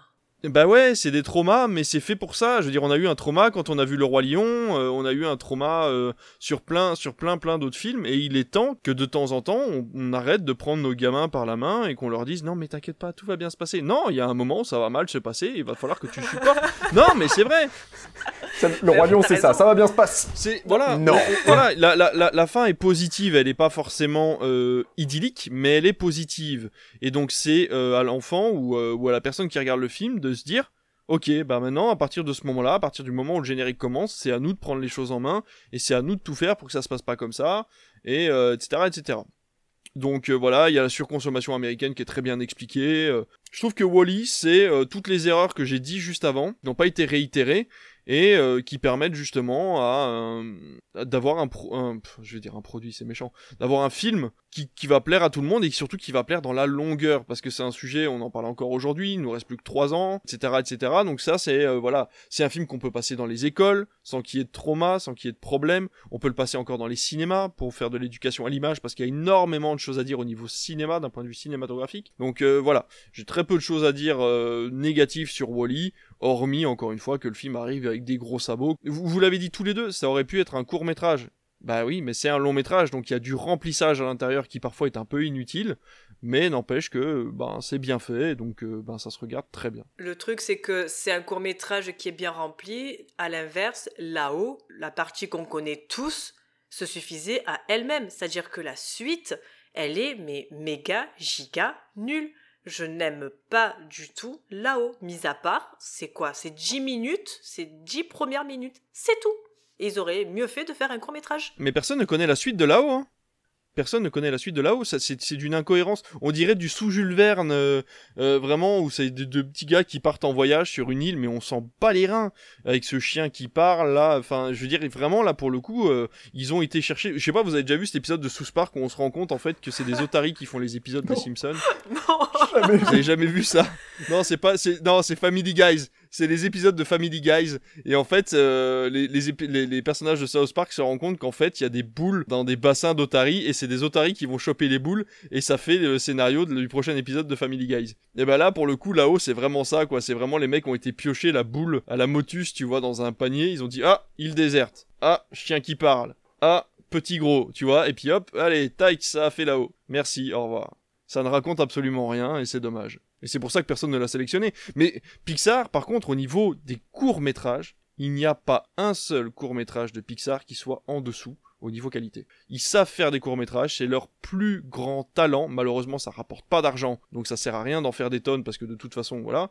Mais je ne dirais qu'une chose, Bao. Oh, J'adore Bao. Oh. Encore de la bouffe. Voilà. Bao, alors vous, vous pleurez devant Ratatouille ou devant, euh, ou devant Wally ou Ah non, j'ai pleuré devant Bao. Ah pareil. Ah non. Ah, mais tu, tu, ne peux pas, tu ne peux pas ne pas pleurer devant Bao. C'est, c'est, ça te touche au plus profond de toi. C'est, c'est la relation mère-fils qui est, et voilà, et, le, et, aussi du père, hein, je veux dire, ces familles chinoises, voilà, et il faut savoir que, mais je vous l'avais déjà dit, que pour Red Alert, du coup, euh, c'était la réalisatrice de Bao qui avait fait Alerte Rouge et, et voilà, ouais, ça se voit, il y a la, relation entre les parents, euh, on, sent vraiment qu'il y a un travail de, relationnel au niveau des parents. Bah, puis même à un moment, ils font, des, ils font de la cuisine et on ressent un peu ce même, euh, cette même idée et ben, que. Voilà, et ben là, là, tu vois, là, tu vois le, le vrai. Ouais, euh, je sais plus, non, ils font des. des, bah, des justement, c'est des bao, je crois, ou des, des raviolis. Oui, c'est possible, ben bref. Mais justement, là, tu as un rapport à la cuisine dans quelques secondes dans Alerte Rouge, je trouve, au niveau de la qualité. Alors, effectivement, il y a, y a un gap, hein, on est 10 ans plus tard, hein, 12 ans plus tard.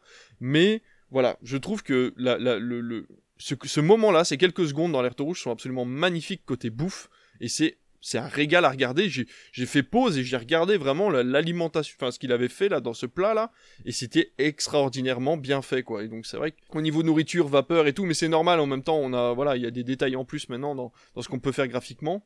Et euh, voilà, je trouve juste dommage qu'avec Ratatouille, du coup, il manque encore quelques quelques détails. Peut-être un Ratatouille 2. De Dis pas de bêtises, je ne veux pas voir ça. toute façon, il sortira pas au cinéma. Et toi, Jean-Charles, t'en as pensé quoi de Wally Non, bah, euh, vous avez déjà tout dit, hein, je pense que j'en rajouterai pas, pas énormément.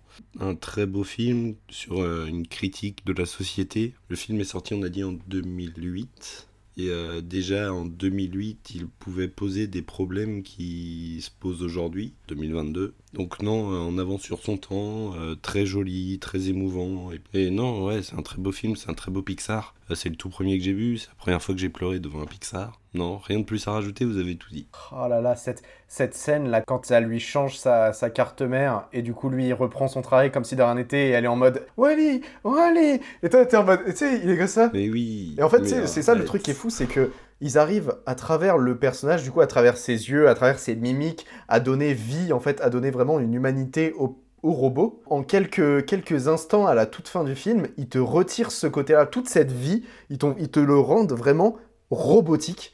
Et là, tu fais waouh. T'as l'impression qu'il a vraiment perdu tous ses sentiments en, en un claquement de doigts. C'est assez horrible, genre, à vivre. Et au moment où, du coup, il reprend euh, ce truc, c'est le. Recalibrage des yeux. C'est ça, il recalibre ses yeux, il fait tout le, tout le, la réinitialisation, et quand il repart, c'est. Je crois que c'est ouais, c'est l'un des trucs les plus touchants que j'ai jamais vu. Mais euh, en plus, il est euh, tout se joue sur l'inversion des rôles, c'est-à-dire que Wally dès le début est un est un robot qui a des sentiments, alors que tous les humains qui sont dans le vaisseau sont hyper robotisés et hyper euh, ca- ca- cadrés, c'est-à-dire qu'ils ils suivent des lignes, ils sont dans des sièges, ils ont des euh, des réglementations, ils ont des choses à faire dans leur journée qui sont hyper réglementées, alors que justement Wally a cette liberté dès le début. C'est un robot qui a des sentiments, alors que les humains n'en ont plus. Et, euh, tu vois, au moment où il découvre cette petite plante qui est sortie de terre, le, la découverte, il, est- il est aux anges, quoi. Alors que les humains en ont rien à péter au début, ils comprennent même pas ce que c'est, ils savent même pas ce que c'est. J'ai juste une question, si vous savez me répondre, pourquoi ils ont foutu des vrais humains dans les publicités du vaisseau au début?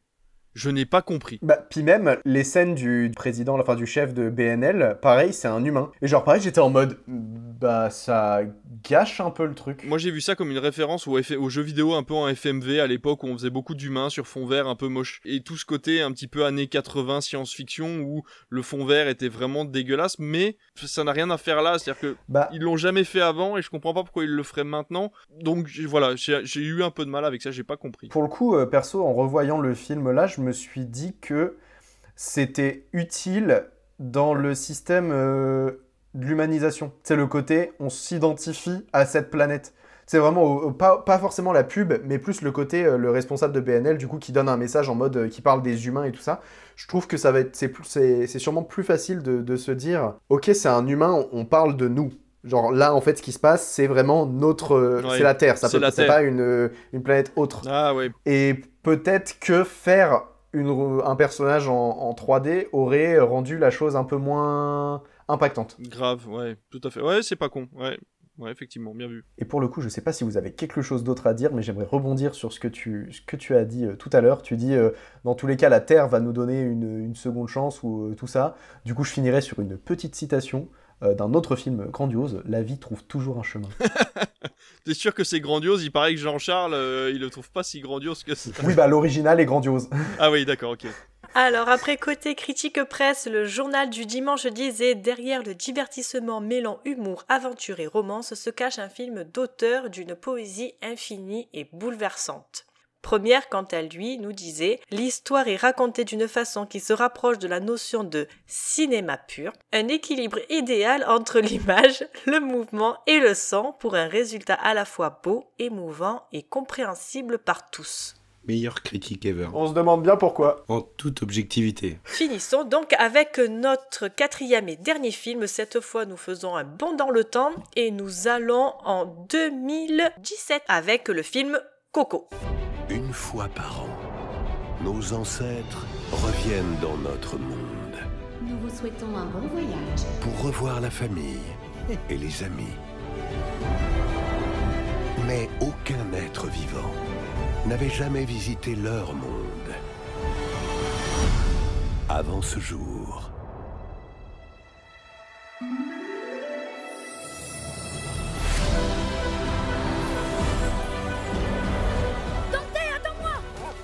Rester avec moi. On ne sait pas où on est.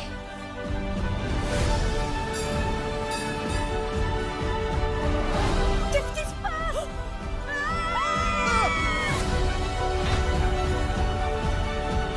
Miguel? Maman Imelda, toujours aussi belle. Qu'est-ce que c'est que ce cirque? Mais alors, c'est pas un rêve. Vous êtes tous vraiment là.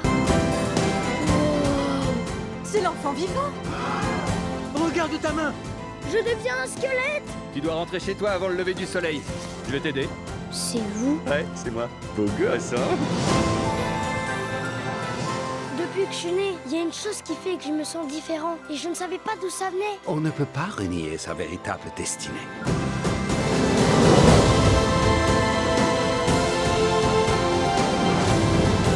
Dans ma famille, on n'est pas toujours d'accord sur tout.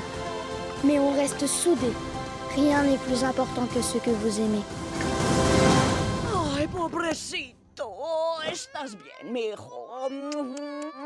Sorti en novembre 2017, réalisé par Lee Unkrich, également réalisateur de Monstres et compagnie, pour une durée de 1h45 minutes. Depuis déjà plusieurs générations, la musique est bannie dans la famille de Miguel. Un vrai déchirement pour le jeune garçon dont le rêve ultime est de devenir un musicien comme son idole Ernesto de la Cruz. Bien décidé à prouver son talent, Miguel, par un étrange concours de circonstances, se retrouve propulsé dans un endroit aussi étonnant que coloré, le pays des morts. Il se liera d'amitié avec Hector, ensemble ils vont accomplir un voyage extraordinaire qui leur révélera la véritable histoire qui se cache derrière celle de la famille de Miguel. Petit point box-office, d'après vous, combien d'entrées a fait Coco en France 4 millions. 5. Ah putain, j'ai cru que David, j'ai cru que t'allais dire 3,5 millions.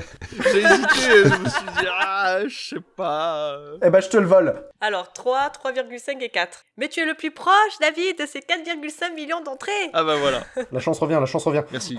Jean-Charles, par élimination, c'est toi qui as choisi donc Coco, dis-nous pourquoi. Ça fait très longtemps que j'entends parler de Coco euh, j'ai jamais pris le temps de le regarder. Et euh, là, du coup, euh, c'était l'occasion. Pourquoi Pixar? Pourquoi vous faites des choses comme ça? Pas bien, non. J'avais pas de bouteille d'eau à, proximité pour me recharger en eau parce que. Oh là là, ouais. Donc, non, Pixar qui arrive à donner une, un axe très poétique à la mort, qui arrive à aborder ça sur. Pour un film techniquement pour les enfants, un film d'animation, on sait que c'est pas que pour les enfants, mais euh, on sait que les premiers films que les enfants viennent voir au cinéma, c'est les films d'animation. Donc forcément, et avoir euh, un film d'animation axé sur la mort qui va attirer forcément quelques enfants en salle, c'est fort et euh, c'est fort en émotion. Alors tout de suite, moi, quand j'ai entendu parler de Coco, on m'a dit oh la musique, la musique. Je n'ai pas du tout accroché à la musique de Coco. Je dois être honnête. Certains vont pleurer. J'en vois déjà un qui pleure. Mais non, ouais, voilà, c'est pas c'est pas ma cam en termes de musique. Mais mis à part ça, voilà, tout est magnifique. Je veux dire, visuellement, c'est magnifique. Euh, que ce soit euh, Miguel qui euh, qui est en train de disparaître et du coup on voit son corps qui est transparent et on voit tous ses os qui commencent à apparaître au fur et à mesure. C'est très très beau. Et non, ouais, on sent on sent encore une fois un gap par rapport au film précédent. Et cette fin, cette fin, mon dieu, mais quand la quand la mama euh, franchement, en plus, euh, je vais être honnête, j'ai regardé le film dans l'avion, j'étais euh, en direction de Cannes, et j'ai regardé le film dans l'avion, donc plongé à fond sur la tablette avec les écouteurs. Donc j'ai regardé le film en deux fois, parce que le trajet n'était pas assez long pour le voir en une seule fois. Et du coup, j'ai repris le film au- retour. Et puis voilà, je regardais comme ça, mais sans être plus, pas inintéressé, mais j'étais un peut-être un peu moins dedans que, euh, que pour la première partie. Et bon Dieu, j'ai pleuré quand même, quoi. Le, film, au moment où la, où la scène s'est passée, où, euh, où euh, la mama, spoil, la mama meurt, et donc où l'année d'après, on a le retour de la fête des morts, et on voit la mama apparaître, mais oh là là là là, mon Dieu. Je, je me suis vidé de toutes les larmes encore présentes dans mon corps. Et euh, non, ouais, voilà, c'est très très beau, une très belle histoire, Et visuellement, même, c'est euh, hyper propre. En plus, le réalisateur a, a- de la patte. hein. Il a déjà réalisé euh, les Toy Story, les Cars. C'est très fort en émotion, c'est très beau et ça aborde un, un thème pas évident, notamment pour, enfin, pour tout le monde, mais principalement pour les enfants. Et non, franchement, très, très, très beau Pixar. Chapeau Disney, chapeau Pixar. Donnez-nous en plus, on en veut plus des, des films d'animation comme ça. Et toi, David, qu'est-ce que tu en as pensé de Coco? Et bah c'est vachement bien. Coco. Ah. En fait, je me rends compte que je suis moins boomer que, que prévu. Je suis moins, moins réfractaire que prévu. au début, et puis là, ça va. Ouais, mais parce que le studio s'est amélioré. On a réussi à l'attendrir. Ouais, voilà, c'est ça. Non, mais il y, a- il y a un truc comme ça, c'est-à-dire que là, euh, Pixar est vraiment en accord avec son temps, avec Coco. Ils ont décidé de partir dans un autre pays, une autre culture, euh, une autre façon de penser, un enseignement différent pour les enfants. C'est des thèmes qui sont rarement abordés. euh, voilà, euh, Disney avait fait des tentatives un petit peu de ce côté-là, mais ça avait pas trop. euh, pas trop plus aux parents, on va dire, entre guillemets, mais là, Coco, pff, moi, je voyais, euh, je l'ai repassé, euh, quand est-ce que je l'ai repassé? Je l'ai repassé à la réouverture des cinémas au mois de mai dernier. Et, euh, et tout le monde sortait en pleurant, quoi. Les parents, les enfants, t'as même des enfants qui sortaient au milieu de la séance, parce que bon, ça faisait un peu peur quand même, tous ces squelettes-là. Mais en même temps, l'enfant voulait quand même y retourner après pour savoir la suite de l'histoire et comment ça finit, etc. Donc euh, j'ai trouvé ça très bien. Le rapport à la mort du côté des Mexicains qui est vraiment très intéressant. Moi j'apprécie, beaucoup, même si je me suis jamais renseigné plus que ça, mais j'aime beaucoup la vision qu'on en a en fait, euh, justement de, faire quelque chose de festif autour de la mort plutôt que quelque chose de lugubre. J'ai connu assez de morts euh, et assez de décès dans ma famille pour savoir que je préférerais franchement avoir ce genre de de, de fête là plutôt que des recueils européens on va dire. Donc voilà, moi j'apprécie les musiques de Coco, je les trouve chouettes. euh, à voir pour les écouter en version originale, c'est un peu comme Encanto. Je sais pas quelle est la version originale en fait de la chanson, si elle a été faite en, en espagnol, en anglais ou en français. La version française est assez intéressante, j'ai pas écouté la version anglaise, mais j'ose espérer que de base les paroles étaient écrites en espagnol. Mais euh, voilà, c'est peu de choses à rajouter puisque Jean-Charles en a déjà beaucoup dit. Mais euh, effectivement, on sent qu'en 2017, ils avaient tous les bagages et toutes les clés en main que pour faire quelque chose qui tenait la route sans défaut et sans a priori. Même si apparemment des personnes sont en train de revenir sur Coco, ils sont en train de dire que du côté mexicain, le film est quand même pas totalement apprécié, qu'il y a quand même pas mal de stéréotypes qui sont un peu erronés autour de la croyance euh, des morts, etc.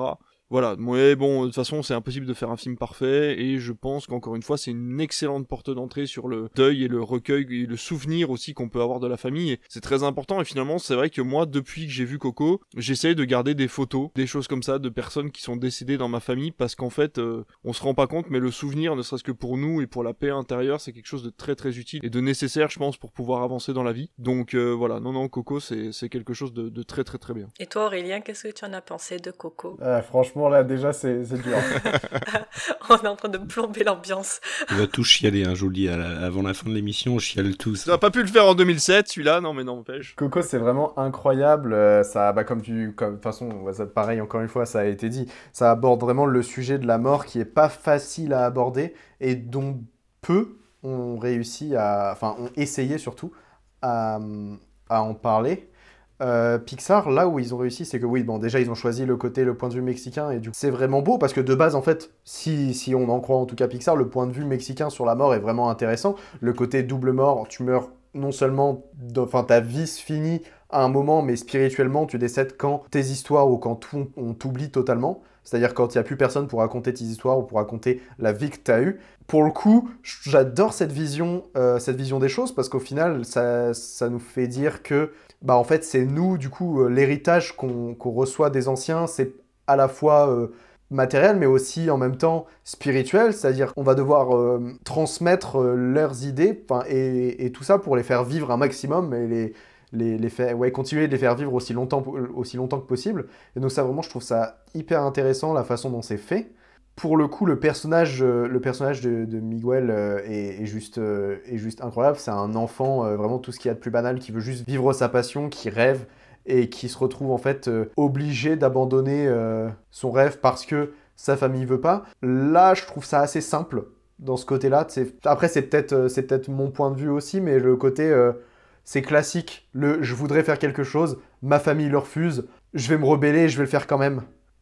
C'est assez simple, mais en même temps, c'est vraiment juste un détail qui permet de lancer l'histoire, et, euh, et ça, c'est vraiment intéressant. Tout le point de vue du monde des morts, euh, déjà, bah, les couleurs, les couleurs, tout ce qui est rouge, tout ce qui est orange, vraiment, ça fourmille. C'est chaud. Quand tu vois Coco, t'as chaud, parce que tu ressens ce sentiment de chaleur mexicaine. T'as tout le, le- les, petites feuilles euh, qui, qui vont dans tous les sens, qui vraiment nous, nous, nous donnent juste envie, c'est ça, de prendre une guitare, de gratter dessus et de se mettre à danser, quoi. Même si je sais absolument pas jouer de la guitare. Mais c'est voilà, c'est vraiment le truc qu'on ressent pendant, pendant les, les- les deux heures de film, je sais plus combien il dure, un peu moins de deux heures, je crois. Pour le coup, moi, les squelettes m'ont pas dérangé. Enfin, euh, ça m'a un, peu saoulé les, les, les- les effets, euh, tu sais, je retire ma tête, je fais mes trucs. À un moment donné, c'est bon, on a compris, passe à autre chose. Par contre, ça faisait longtemps que ça me l'avait pas fait, c'est la révélation finale. Je l'avais pas vu venir du tout. Spoiler, on découvre que euh, du coup le, musicien euh, qui, l'adore depuis toujours et qui il, est persuadé que c'est son, euh, c'est son euh, arrière-arrière-grand-père, je crois, ou son arrière-grand-père, bref. Il est persuadé de ça. Enfin, moi, je l'ai pas du tout vu venir que, en fin de compte, c'est un traître et que c'est le, Hector, du coup, avec qui il se balade depuis le début, c'est lui le vrai. Moi, vraiment, je l'ai vu absolument pas. euh, Vraiment, c'est au dernier moment, quand il découvre le truc, j'étais en mode Waouh! Waouh, waouh, waouh, vous êtes vraiment en train de faire ça là C'est le retournement de situation m'a bluffé et, j'ai vraiment beaucoup aimé la relation du coup qui se crée sans le savoir entre bah, Hector et Miguel, du coup qui va vraiment avoir ce- cette relation un peu euh, bah, de paternité qui va se développer, c'est léger mais qui va se développer peu à peu. Lui il va le pousser dans la musique en mode hey, vas-y c'est bien de vivre de sa passion. En même temps, le, bah, la relation du coup que lui, Hector, va avoir avec le reste de la famille euh, décédée, qui va du coup s'arranger avec la découverte, mais franchement, la dernière demi-heure de- du film m'a totalement pris. La première fois que je l'ai vu, j'étais à fond dedans, j'ai pas lâché une seconde, et puis bah évidemment, euh, bah, la chanson de fin, quoi, la, moi les chansons m'ont pris à fond aussi, euh, j'étais totalement dans le truc, et la, quand il arrive face à son arrière-grand-mère euh, qui, commence à lui chanter la chanson de son père. Ah, ne m'oublie pas, elle est, elle est, elle est dure. hein. Oh là là. Euh, vraiment, euh, tu sais, il en- non Surtout la façon lui- dont il la chante, parce que c'est censé, c'est censé être une chanson euh, très joyeuse. Et là, là, quand il arrive et qu'il tape ces, ces trois notes de guitare, là, et, ah, c'est terrible. Et que tu vois qu'elle bouge, les, elle bouge les doigts, et puis elle bouge les yeux. Puis et- même lui, il la chante au bord des larmes. Ouais, c'est ça, c'est ça. Et puis elle est adorable, cette petite mamie, là. Enfin, ouais, et puis tu vois qu'elle est. Enfin, tu sais, c'est. Ouais, je sais pas, c'est vraiment la mamie, quoi. sens que c'est la, la mamie gâteau, tu vois, que- qui, va faire des câlins à tous ses petits-enfants et que... Puis il est, il est, il est si innocent, lui, Miguel, en fait, parce qu'il voit qu'elle est un petit peu, bah, tu sais, elle commence à perdre un peu la mémoire et puis à être un petit peu sénile. Et il, tu vois, il vit avec, tu enfin, il y a ce côté familial qu'on a perdu, je trouve, en Europe, euh, ce côté du on vit tous ensemble et euh, il faut qu'on respecte les, les anciens, etc. Je trouve que ça c'est un peu perdu. Et c'est vrai que là, il y, a une, il y a une reconstruction de la famille dans Coco qui est hyper intéressante et qui, qui vaudrait le coup d'être étudiée, de se dire qu'on est peut-être dans le faux, nous, de notre côté, à, à laisser les anciens vivre en EHPAD, etc. Alors je sais que c'est quelque chose de très dur moralement de voir vieillir et mourir euh, des gens de sa famille, qu'on préfère les mettre un petit peu euh, sur le côté, mais on a aussi ce regret euh, bah, quand elles sont parties euh, de se dire bon bah on n'a peut-être pas passé assez de temps avec eux et, et ce côté souvenir partira peut-être plus vite. Donc voilà, après c'est bon c'est de la psychologie de comptoir, mais c'est vrai qu'il y a énormément de sujets importants qui sont abordés dans Coco à ce niveau-là et et si ne serait-ce que sur les millions de, télés- de spectateurs sur ce film-là, il y en a une dizaine qui ont changé leur façon de voir leur famille et qui ont euh, fait un grand pas en avant par rapport à ça, c'est déjà quelque chose de gagné, quoi. C'est ça. Ça pétait l'ambiance. Je suis désolé. Encore une fois, très fort hein, d'avoir ce double sens de lecture, euh, de le voir en tant qu'enfant et de le voir après en termes d'adulte. Tu vois, t'as toujours cette double lecture, je trouve. Enfin, t'as beaucoup cette double lecture chez Pixar et euh, toujours très intéressant. Même si Pixar commence tout doucement à tourner en rond, quoi. C'est-à-dire que les, les thématiques commencent, euh, on le voit avec Vice Versa, Soul et euh, Lucas. Malheureusement, c'est des thématiques qui commencent un petit peu à revenir et à ressasser, à se moderniser très légèrement parce que les, les tendances changent et les moralités aussi. Mais dans tous les cas, la base reste la même. Et dans Coco, ça n'est pas le cas, je trouve. Pour le coup, tu vois, euh, autant euh, pour Vice Versa et Soul, je suis assez d'accord, je trouve que ça tourne en rond et c'est un peu trop similaire. Pour le coup, je trouve que Lucas, il est assez, assez frais et il a réussi un peu à, à séparer de ce truc-là. Après, c'est totalement personnel, quoi. Mais... Bah, si, si voilà, s'il fallait en parler pendant deux minutes, c'est vrai que moi, Lucas, j'ai pas du tout apprécié. Je, je me suis vraiment ennuyé devant parce que je trouvais que ça avait quand même assez peu d'intérêt scénaristiquement. euh, je trouvais que c'était un peu simple. euh, la façon dont c'était expliqué, enfin voilà, c'est pas leur plus gros projet, c'est pas dommage, enfin c'est toujours dommage de ne pas voir un film sortir au cinéma, mais là on comprend le, dans l'urgence de Disney, on comprend pourquoi ils ont évité une sortie au cinéma de Lucas comparé à Soul qui même si scénaristiquement était un petit peu en dessous, graphiquement Soul avait sa place sur un grand écran. Et Alerte Rouge, j'en parle même pas. Je trouve que Alerte Rouge aurait dû sortir au cinéma, quoi qu'il en soit. Mais bon, bref. Ça, c'est Mais chose. du coup, pour revenir à Coco, tu vois, tu disais euh, c'est cool parce que du coup, ça apporte un, un- un vent frais par rapport à ce qu'ils faisaient. Ils ont réussi à se renouveler à ce moment-là.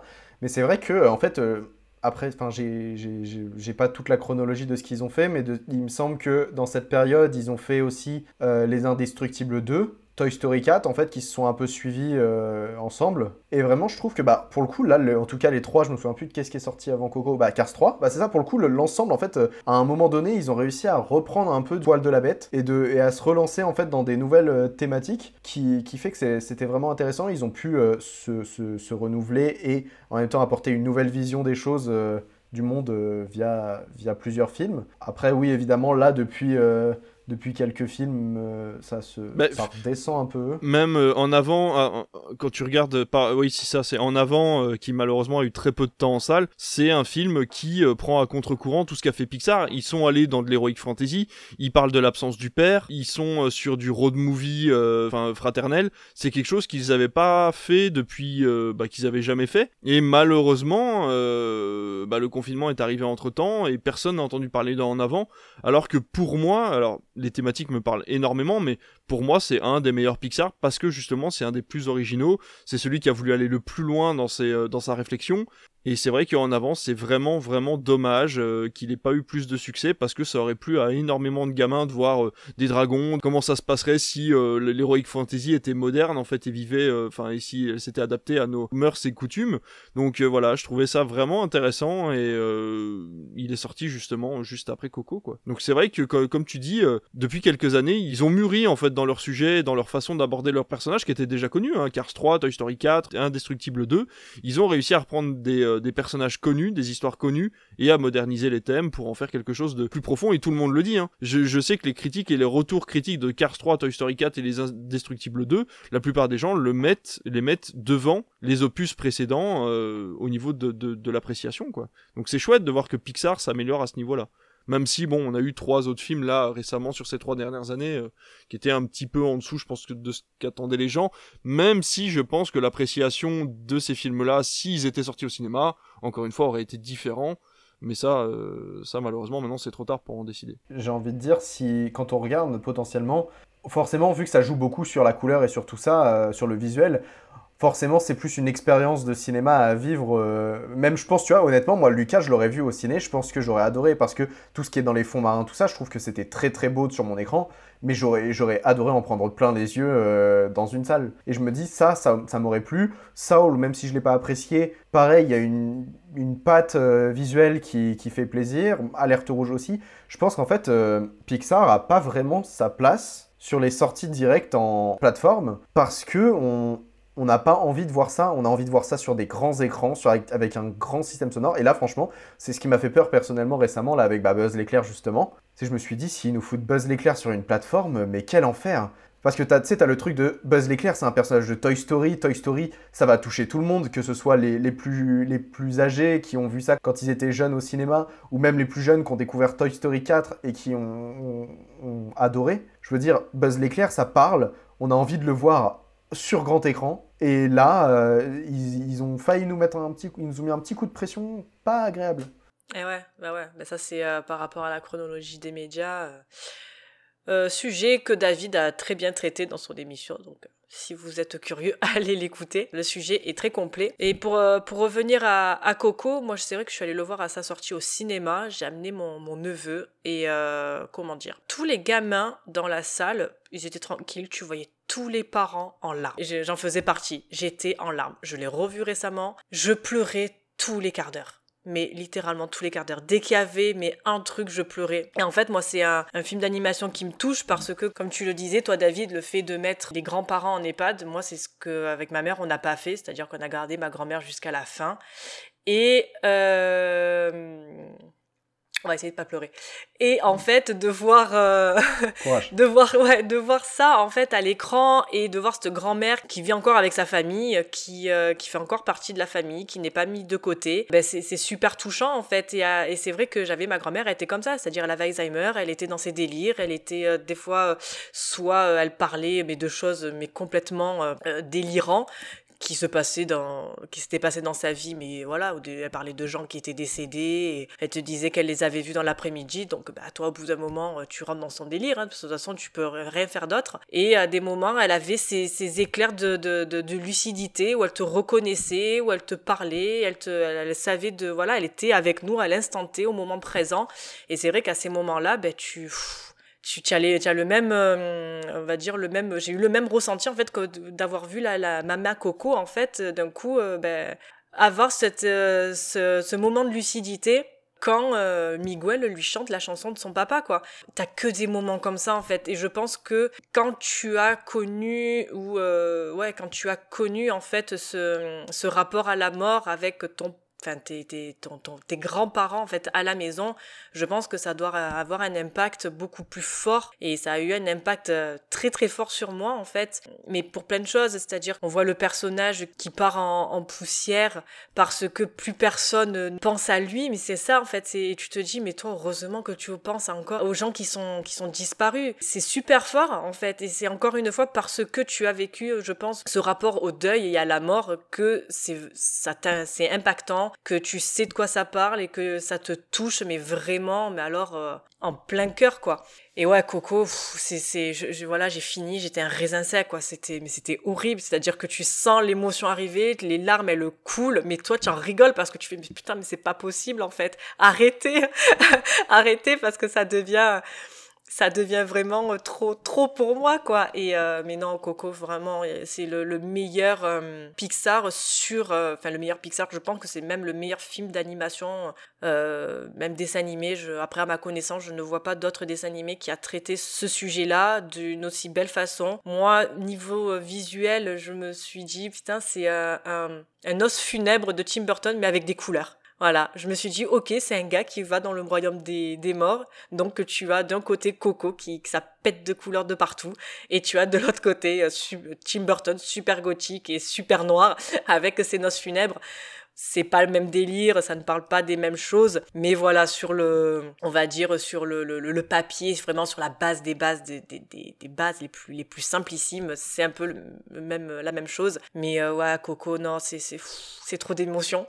c'est trop d'émotions, c'est, voilà, je le reverrai pas dans le sens où c'est bon, mon, ma tolérance là, elle un peu plus. Le quota larme, ouais, le quota Ouais, ouais, ouais, puis j'ai la ouais, moi j'ai trop l'alarme facile en plus dès que ça touche le deuil, dès que ça touche les grands-parents, enfin, moi je vois par exemple Titanic à tout le monde qui pleure pour Jack, non, moi c'est les deux petits vieux sur le lit quoi, enfin, c'est horrible. Ces deux petits vieux sur le lit ou la, la, la mamie à la fin qui qui jette son, son collier parce que en fait elle se débarrasse d'un poids et tu la vois, elle est heureuse, elle est bien puis à la fin bon, théorie ou pas théorie, à la fin, normalement, elle est censée mourir et retrouver Jack sur le, sur le Titanic. Mais moi, ce sont ces scènes-là, moi, qui m'ont fait pleurer. C'est la grand-mère, ce sont les petits vieux, c'est voilà. Alors, est-ce que je fais euh, un transfert? Je sais pas. Mais voilà, dès qu'il y a un truc comme ça dans des films, euh, que ça soit dessins animés, films d'animation ou films tout court, Oh là là, c'est horrible. Le rapport au deuil, c'est horrible. Je n'ai pas encore vu Amour de Hanneke, mais je sais que de toute façon, je vais mourir. Je vais mourir. Ma mère, elle l'a vu. Elle m'a raconté, mais alors, euh, ah, je suis allée voir ce film. Alors, je te raconte, j'étais en larmes. Euh, rien qu'elle m'a raconté le film, j'étais en larmes. Je ne l'ai même pas vu. Il est passé il y a pas longtemps sur Arte, en prime time, puis après, il était redisponible en replay. Je ne l'ai toujours pas vu parce que je vais mourir. Je vais mourir. C'est, ça va être une horreur à voir parce que ça va me rappeler trop de, trop de souvenirs et, et voilà. Mais Coco, non, franchement, regardez-le. C'est, c'est un pur chef-d'œuvre de par ses thématiques, de par son visuel. Niveau musique, je suis d'accord, ça m'a pas spécialement marqué. Je pense que l'Immanuel Miranda sur un coco, mais alors là, ça aurait été, mais alors le, le Pixar ever. Voilà, je pense qu'on. Je suis d'accord. On n'aurait peut-être pas mieux fait. Voilà, je resterai sur ça. Lin-Manuel Miranda qui aurait fait les musiques de Coco, ça aurait été euh, incroyable. Je suis pas sûr, même si j'aime beaucoup Encanto, j'ai pas vu Hamilton. Euh, je trouve que, alors, c'est un sujet hors série. Euh, je trouve qu'il y a un affaissement du niveau, niveau chanson dans les Disney, particulièrement au niveau des rimes et de leur traduction française. C'est-à-dire que depuis La Reine des Neiges, je trouve véritablement que les chansons Disney... Alors, est-ce qu'ils veulent faire du mot pour mot ils obligent les paroliers à faire du mot pour mot, les traducteurs? Mais vraiment, il y a un problème de rime, il y a un problème de rythme. Et Encanto, malheureusement, fait partie de ça. C'est-à-dire que Lin-Manuel Miranda a pensé les chansons pour qu'elles soient en colombien ou en anglais. Elles n'ont pas été pensées pour du français. Et du coup, il y a des ratés les chansons d'Encanto. Et je pense que le problème aurait été le même sur Coco. Alors, j'adore le fait qu'il ait pensé les chansons dans leur langue originale. Je trouve ça extraordinaire. Malheureusement, c'est vrai qu'encore une fois, quand on était petit, les chansons étaient adaptées pour le format mondial et on arrivait à faire des traductions de chansons qui sont encore dans nos têtes maintenant. Et là, sur Encanto, par exemple, il y en a deux qui restent. C'est Ne parlons pas de Bruno, qui n'est finalement pas extraordinaire, mais juste qui est entêtante et du coup elle reste. Et la deuxième, c'est Les Apparences, qui elle, par contre, a une rythmique et flot de parole qui est vraiment très intéressant. Mais deux chansons sur le nombre de chansons qu'il y a dans Encanto, c'est quand même pas fou quand tu vois qu'on retient quasiment toutes les chansons du Roi Lion ou d'Aladin. Donc euh, voilà. Ben, moi, je pense qu'à partir des musiques de La Reine des Neiges, moi, c'est là où ça, ça a chuté complet. Ah, mais la Reine des, C'est Gén- une la, la- horreur. la Reine des Neiges 2 est un calvaire. C'est un calvaire. C'est un calvaire. Je suis ta boussole, je sais pas quoi. Je suis allée avec ma nièce parce qu'elle était plus petite, elle avait aimé donc la Reine des Neiges. Elle m'a dit allez, on va voir la Reine des Neiges 2. Bah, si tu veux. On est allé voir ça. Écoute-moi. On s'est regardé quand il y avait les musiques. On s'est dit mais ils sont sérieux en fait? Tu es ma boussole. Je sais pas quoi c'est la musique de Christophe.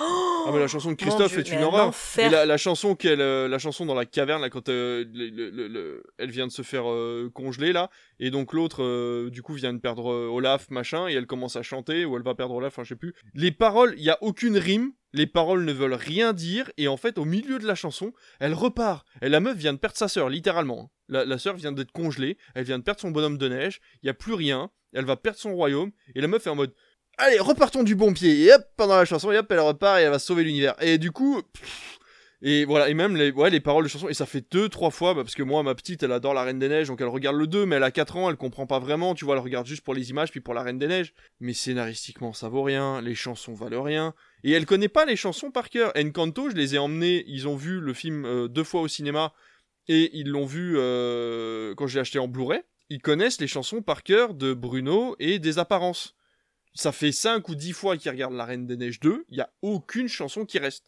Et ça, c'est le principe même des derniers Disney, je trouve. Et c'est pour ça que, effectivement, j'adore Lin-Manuel Miranda. Ce qu'il a fait sur, en version originale sur Encanto est très très beau. De ce que j'ai pu voir aussi sur euh, le film dont on parle, dont il a regardé les 15 premières minutes. In the Heights, d'où l'on vient. Voilà, In the Heights, voilà, le travail qui a été fait sur In the Heights a l'air très Incroyable très très euh, intéressant.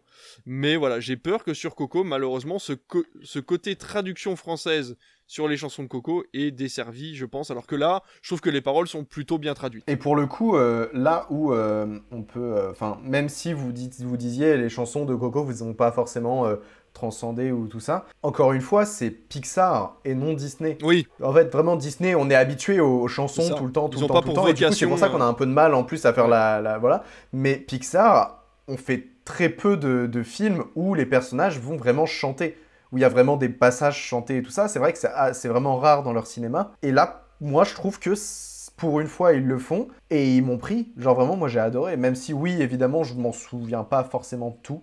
Je trouve que ça marche bien.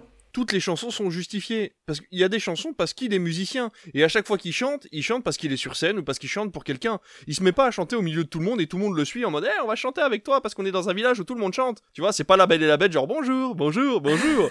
non, là c'est vraiment le mec qui est en train de jouer avec sa guitare quoi. Donc forcément, il y a une chanson, il y a une guitare, il y a une chanson, il y a un concert, il y a une chanson. Il est pas en train de chanter tout seul comme un con euh, en disant aux gens allez, suivez-moi, tu vois. Non. Donc Là, Pi- Pixar, pour le coup, a joué un bon coup. Les musiques sont justifiées parce qu'il y a de la musique dans le film. Mais j'ai pas le souvenir qu'il y ait un autre Pixar avec des chansons à la Disney dedans. Tout simplement parce que Pixar en a pas besoin et c'est pas justifié. Euh, Rebelle. Non, en fait, à chaque fois, les, les- les chansons de Elle Pixar, chante pas un moment sur son. ils chantent pas. Ashanti, Ashanti, il y a une chanson. Il doit y avoir une chanson à un moment. C'est un Pixar, Rebelle? Ouais, c'est un Pixar. Merde. Pour le coup, en fait, Pixar, souvent, eux, ils ont des chansons. Pixar a fait une princesse Disney? Eh oui. Ils ont fait une princesse. Et en fait, pour- voilà, Pixar, pour le coup, eux, ils ont des chansons, mais c'est pas forcément les chansons euh, chantés par les, dans, par les personnages dans le, dans le film. Ouais. On pense à par exemple euh, ton ami, euh, ton ami c'est moi Oui. dans Toy Story. C'est pas chanté par les personnages, c'est une chanson autre pour le générique.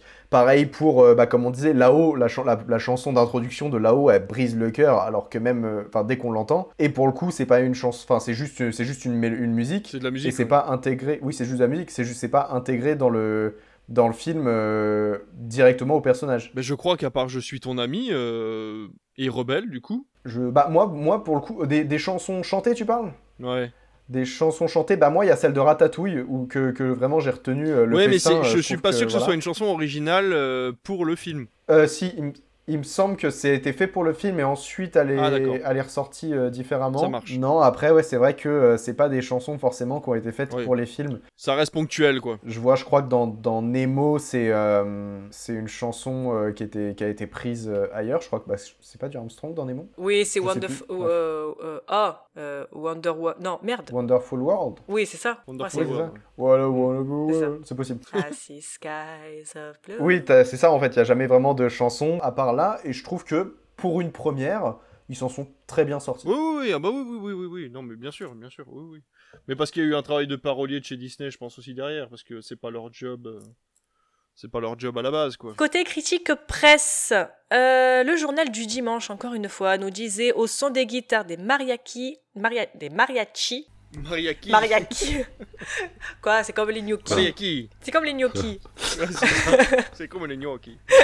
Donc au son des guitares et des mariachis, ce film bouleversant, résolument positif et coloré est une réussite totale, équilibrant action, humour et tendresse, enthousiasme et sagesse. Bah oui. Première, qui va être beaucoup moins dithyrambique, nous disait Coco souffre pourtant d'un certain manque d'originalité en ne parvenant pas à se détacher de la formule Pixar, voire de la formule Disney. Même s'ils sont souvent intéressants, on retrouve de nombreux éléments déjà développés dans d'autres films d'animation du studio. Euh, je trouve ça un peu con de se détacher de la formule Pixar, sachant que c'est du Pixar. Bah non, ouais, le, le, le mec a clairement pas vu le dessin animé, quoi. Parce que justement, il, on, on vient de se déchaîner à dire qu'il était sorti de la formule et que justement, il avait abordé des thèmes qu'on avait, enfin, qu'on avait jamais abordé dans un Pixar avant. Et pour le coup, les Pixar, on les a tous vus, quoi. Donc, euh, Puis même le côté Disney est absolument pas présent, quoi. En fait, le gars, il a entendu trois chansons, il s'est dit, tiens, c'est Disney. Non, mais il a vu trois couleurs aussi, tu vois. Il a vu du, il a vu du violet, de l'orange et du bleu. Il s'est dit, ok, il y a trop de couleurs, c'est un Disney. Alors que rien à voir, c'est juste que la, je peux déjà dire la religion mexicaine, mais le, La culture. la culture, merci, la culture mexicaine, du coup, euh, voilà, fait que ils ont, ils ont, ils ont ce côté très coloré. Ouais, je suis pas, voilà, pour d'habitude, je suis plutôt d'accord, mais là, c'est vrai que première, ils ont un peu déconné. Peut-être que c'est pas leur cas, mais finalement, les Pixar. hein. Vous vous souvenez, il y a 3 ans, on avait dit que Coco c'était nul, eh ben, euh, je vous emmerde. bah, c'était pas vrai c'est pas vrai. C'est pas vrai D'abord. Ouais, c'est pas vrai d'abord. D'abord. Du coup, petit disclaimer à nos auditeurs, si vous décidez euh, de regarder Coco dans les prochains jours euh, caniculaires qui vont toucher la France, je vous invite à vous équiper d'un bon pack d'eau directement parce qu'une bouteille Ah ne suffira pas. La déshydratation, c'est compliqué. Clairement pas. Après euh, la critique de la presse, on va voir ce que pensent les internautes avec le courrier.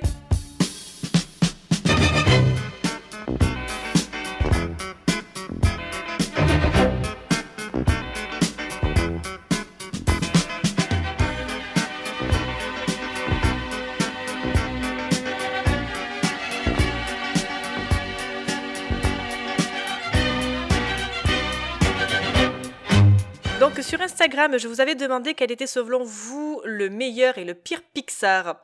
On a notre Thibaut National qui nous dit que le meilleur est Monstre et compagnie, son pire étant Arlo. J'ai pas vu Arlo et euh, Monstre et compagnie, malheureusement, plus je le vois et moins je lui trouve de sens. Bah en fait j'aime bien le concept du Le concept est très- le ouais. cri des enfants est un ouais ouais est en énergie mais après bon, Bah, il y a, je suis y a pas, y a non, pas de, façon, y a pas de profondeur en fait. Moi, j'attendais. euh, Enfin, tu vois, on pourrait y voir une critique euh, du côté commercial ou une critique de l'abus, tu sais, de consommation et machin et tout. Et au final, c'est même pas ça, tu vois. Donc c'est vrai que le principe, par contre, est méga cool. L'idée est top, vraiment euh, meilleure idée ever de prendre le cri des enfants et de le remplacer par le par le rire des enfants à la fin, parce que voilà, pour dire que c'est mieux de faire rire les enfants et tout. Donc ça, c'est vraiment cool. Mais il n'y a pas de profondeur en soi au film euh, sur du long terme, quoi. Tu vois, il y a pas de. Tu le regardes, c'est bien, quoi, tu vois, et c'est pour ça que tu le regarder plusieurs fois, finalement, au bout d'un moment, je trouve que tu t'en lasses. Moi, j'irais même plus loin, je trouve que le concept qui est cool, c'est même se dire et si le monstre dans le placard de ton enfant, il existait réellement, et que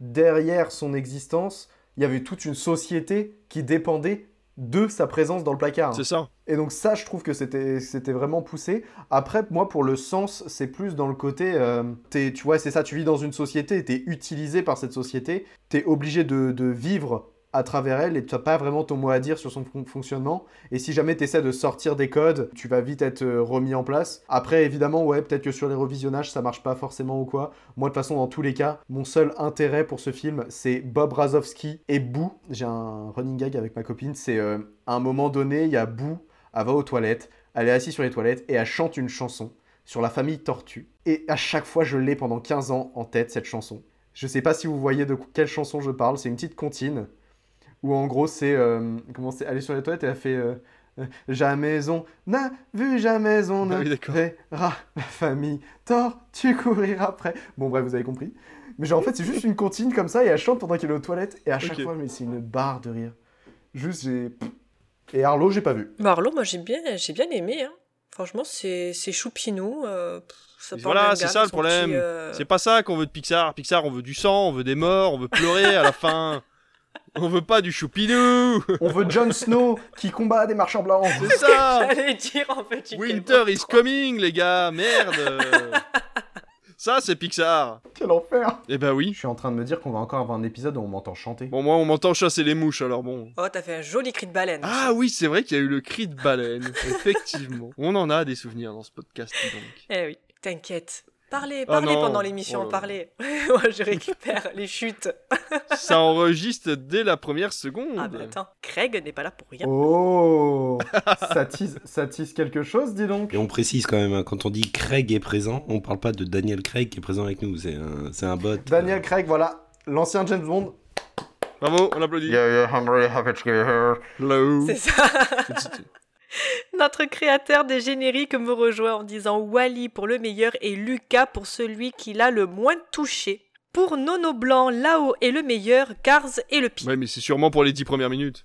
Toy Story 4 est pour El Magnifico Rico le meilleur car il est touchant avec une superbe animation et son pire étant Alerte Rouge qu'il trouve agaçant et débile et qui est rejoint par Aurélie Marie. Je peux comprendre l'avis sur euh, sur alerte rouge euh, parce que ça touche qu'une ça va toucher qu'une partie de la génération en plus le côté un peu animation japonaise si t'as pas le c'est vrai que c'est particulier. Moi j'aime bien Alerte Rouge, je le trouve vraiment fun. Il y a ce côté années 2000 avec les compiles et tout qu'elle s'échange en CD, euh, voilà, a des Tamagotchi et tout. Alors moi j'ai, c'est vrai qu'il y a un côté nostalgique dans Alerte Rouge qui marche super bien sur moi. Côté familial asiatique aussi que je trouve vraiment top. Mais je comprends qu'il y ait plein de gens qui aient pas apprécié parce que c'est vrai que les, les quatre meufs là sont quand même assez agaçants. Moi, c'est plutôt le côté, euh, le message n'est pas du tout amené avec des pincettes. Ouais. C'est vraiment le truc de là où euh, la plupart de- des Pixar, ils ont réussi à, apporter peu à peu l'idée euh, qu'ils veulent faire passer en, on va dire, filigrane dans leur, dans leur message.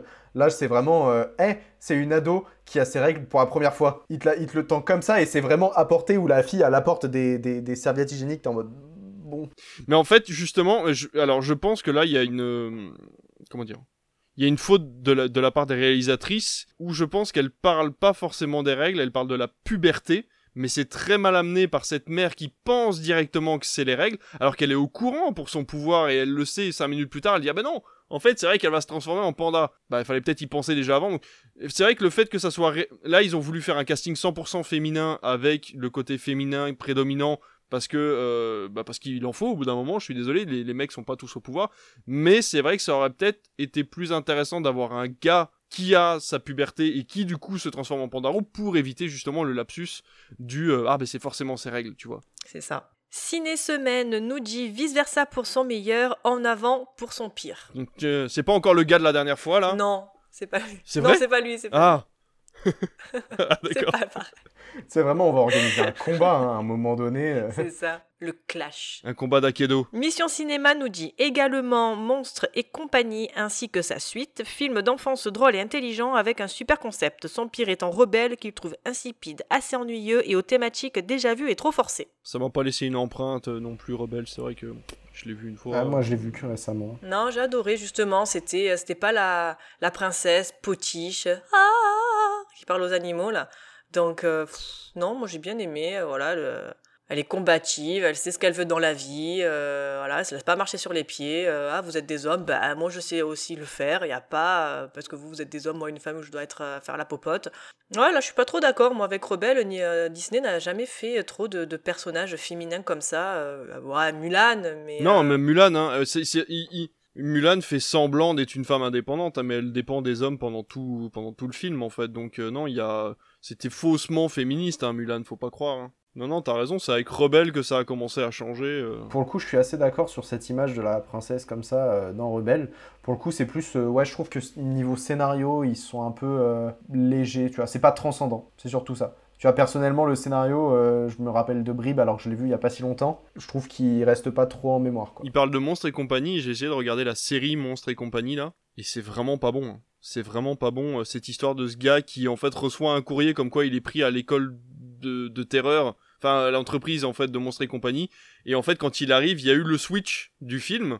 Et du coup, il se retrouve à devoir être drôle au lieu de devoir faire peur. Et en fait, il est obligé de s'adapter à une nouvelle société. Ça aurait pu être vraiment sympa. Et en fait, euh, c'est vraiment destiné à un public bien particulier. Bah, le public de Disney+, hein, de toute façon. C'est dommage parce que ça perd vraiment en qualité. Le postulat de base est vraiment sympa de se dire, bah voilà, t'es engagé pour un truc. Puis en fait, quand t'arrives sur place, bah, la boîte a changé de patron et tu es obligé de faire autre chose. Et euh, le côté adaptation, tout ça, ça aurait pu être sympa. Mais puis finalement, c'est pas terrible. Moi j'avais vu euh, Monstre Academy, mais j'avais pas du tout aimé. Ouais. Moi, il y a une vanne que j'adore dans Monstre Academy, c'est au tout début.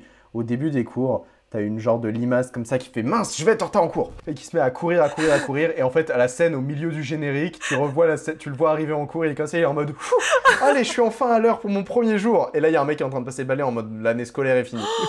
Et juste cette vanne dessus. Ah, c'est génial Et lui, il est en mode Oh, Oh non, le pauvre Génial c'est une genre de limace qui avance à vraiment Oh, deux à C'est même l'heure. pas la journée, tu vois, je m'attendais à la journée, non, l'année L'année scolaire est finie, ils sont en train de ranger et tout. Vraiment, c'est la meilleure vanne du, film. Après, sinon, Putain, je me rappelais plus, tu vois. Et pour finir, donc, les critiqueurs trouvent que Toy Story est le meilleur car, je cite, c'est un scénario dont tous les enfants peuvent rêver, c'est une révolution du film d'animation et que tout est parfait. Son pire étant Alerte Rouge. Également, il s'est ennuyé à mourir, il n'a pas accroché à l'histoire, les personnages n'étaient pas attachants et complètement vides, aucune musique, aucune émotion, juste des thèmes nouveaux et intéressants, mais le tout très mal orchestré. Donc nous en avions parlé de, lors de notre épisode bilan du mois de mars d'Alerte Rouge. Donc si vous voulez connaître notre avis, je vous invite à aller l'écouter. Je suis pas d'accord pour Toy Story, mais. Les avis sont quand même assez divers et variés, mais dans l'ensemble, ceux qui sont ressortis sont parmi euh, toutes euh, vos réponses sont Toy Story et Monstres et compagnie pour les meilleurs, et pour les pires, Alerte Rouge et Arlo qui arrivent en top liste. Mais en fait, le truc qui est fou, c'est que Pixar a réussi à, à faire euh, en, en une euh, trentaine d'années, vingt- vingtaine d'années, je sais plus, bref, a réussi en fait à explorer euh, vraiment divers horizons qui fait que chacun peut trouver un Pixar dans lequel il va s'identifier et se, se dire euh, ah bah celui-là vraiment je l'adore et je pourrais, je pourrais le revoir euh, des dizaines et des, dizaines de fois. Mais c'est ça, là, où Disney en fait se répétait dans ces, dans thématiques, même si tu l'expliques très bien dans ta vidéo, Aurel, sur la planète au trésor, euh, ils ont essayé de se renouveler à un moment. Malheureusement, ils sont arrivés trop tard sur le marché. Ils, étaient déjà dépassés au niveau de l'animation. Les gens n'attendaient pas ça. D'ailleurs, je me demande pourquoi les gens ont attendu Toy Story. Quand Toy Story est sorti, ça a été la révolution pour plein de monde. Moi, qui étais un gros geek, c'était pas mieux fait que tous les toutes les cinématiques de jeux vidéo que j'avais sur mon ordinateur, quoi. Et c'est ça qui m'a amené à me dire, mais attends, elle est là la révolution. Et euh, j'ai toujours trouvé que le cinéma, pendant, là, ça, ça va mieux depuis quelques années, mais les premières années, le cinéma avait un énorme cran de retard par rapport aux jeux vidéo. Et euh, moi, qui étais un gros geek quand j'étais gamin, il y avait pour moi absolument aucune révolution et Toy Story j'ai mis beaucoup de temps à l'apprécier pour ce qu'il est parce que pour moi il y avait aucun intérêt de faire un film en animation 3D quand t'arrivais quand pas euh, ne serait-ce qu'à faire de vrais décors derrière parce qu'ils ils avaient pas les moteurs graphiques que pour pouvoir avoir du détail dans les décors les arrière-plans. Et donc au final euh, il y avait pas vraiment d'intérêt hormis le fait d'amener très légèrement de la réalité en plus dans ce côté jouet vivant, etc. Mais euh, et puis alors moi le gamin me faisait peur là, le gamin qui met des pétards dans les dans les putain euh, ça faisait flipper quand t'étais gamin là avec ses dents bizarres là. Tu vois, c'est assez intéressant là le, le- le parallèle que tu fais avec le jeu vidéo parce que tu vois, récemment, je crois que c'est pour la sortie de Toy Story 4, il y a euh, l'entreprise Nvidia qui a sorti une nouvelle carte graphique et le système de ray tracing et tout ça. Et je crois que l'un des arguments de vente, je suis pas certain de, ce que j'avance, mais bah, c'est tellement puissant et tellement euh, fort que, par exemple, le dernier Toy Story 4 euh, utilise ce système-là pour euh, son rendu final. Donc, on voit quand même l'évolution que ça se fait vraiment. En fait, c'est au, au final, c'est les ordinateurs eux-mêmes qui poussent l'évolution. Et, euh, Oui, oui, oui, le travail se fait main dans la main parce que la technologie pousse à le faire et parce que voilà, les, les sociétés ont compris qu'il fallait euh, qu'il fallait créer une mixité entre les deux et on le voit euh, avec Uncharted ou même avec The Last of Us. euh, voilà, le jeu vidéo devient cinématographique et inversement, le cinéma devient vidéoludique aussi parce que il faut créer de nouvelles expériences euh, dans ce que tu vois, dans ce que tu ressens. Donc euh, forcément, les deux mondes au bout d'un moment se confondent. Après, c'est vrai que c'était mal vu, hein, le côté jeu vidéo. Il y en a qui partaient dans le jeu vidéo parce qu'ils n'étaient pas assez bons pour faire euh, des films. Je sais plus comment il s'appelle, là, le... Ko- Kojima Ah oui, Kojima. ouais. Kojima.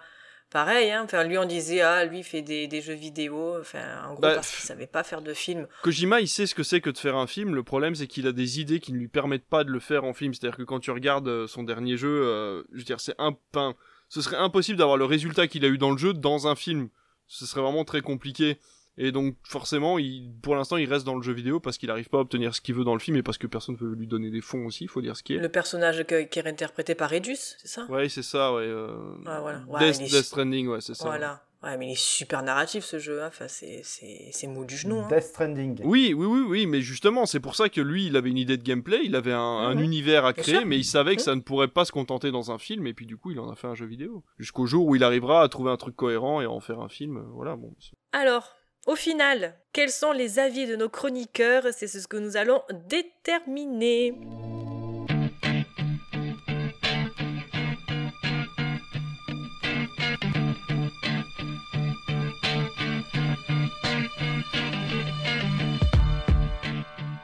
Il est donc temps d'élire le film Pixar que nous avons le plus aimé parmi la sélection. Jean-Charles, je te laisse commencer. Quel est le film que tu as le plus aimé parmi la sélection d'aujourd'hui? J'aurais dit Coco si je l'avais pas choisi pour euh, l'émotion qu'il m'a procuré le- parce que c'est le tout premier Wally. Un pour Wally. Aurélien. Euh, J'avoue que j'aurais dit aussi Coco, mais euh, pour le coup, je trouve qu'il m'a moins marqué que euh, bah, Wally. Deux pour Wally. David.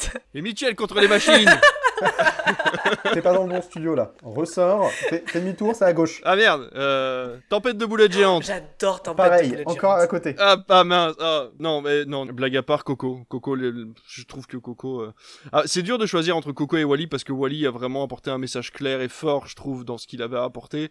Et Coco, c'est le côté euh, vraiment euh, moderne, je trouve, du, sujet. Donc, euh, c'est dur, mais non, je vais dire Coco. Allez. Eh ben écoute, ça sera une égalité parce que je te rejoins et je vais dire Coco aussi parce que je peux pas dire Wally forcément. Donc voilà, nous resterons donc sur une égalité pour aujourd'hui, deux pour Wally et deux pour Coco. Mais l'émission n'est pas terminée parce que nous allons passer à la chronique d'Aurélien.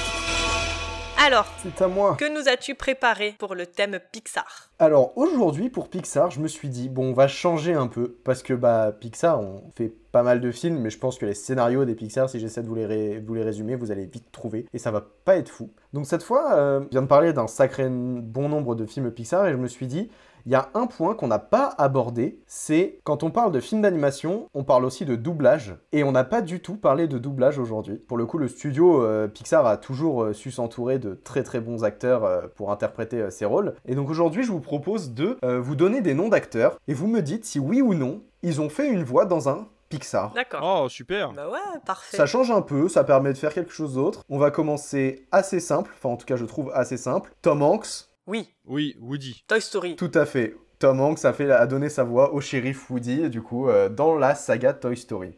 On va partir sur un peu plus difficile. Est-ce que Willem Dafoe a donné sa voix à un personnage? Ah, putain, j'ai kiffé le Joker. Willem Dafoe, vous avez pu le voir dans la première trilogie Spider-Man. Ah, je dirais oui quand même. Oui, il a une voix. Si, si, il a une voix.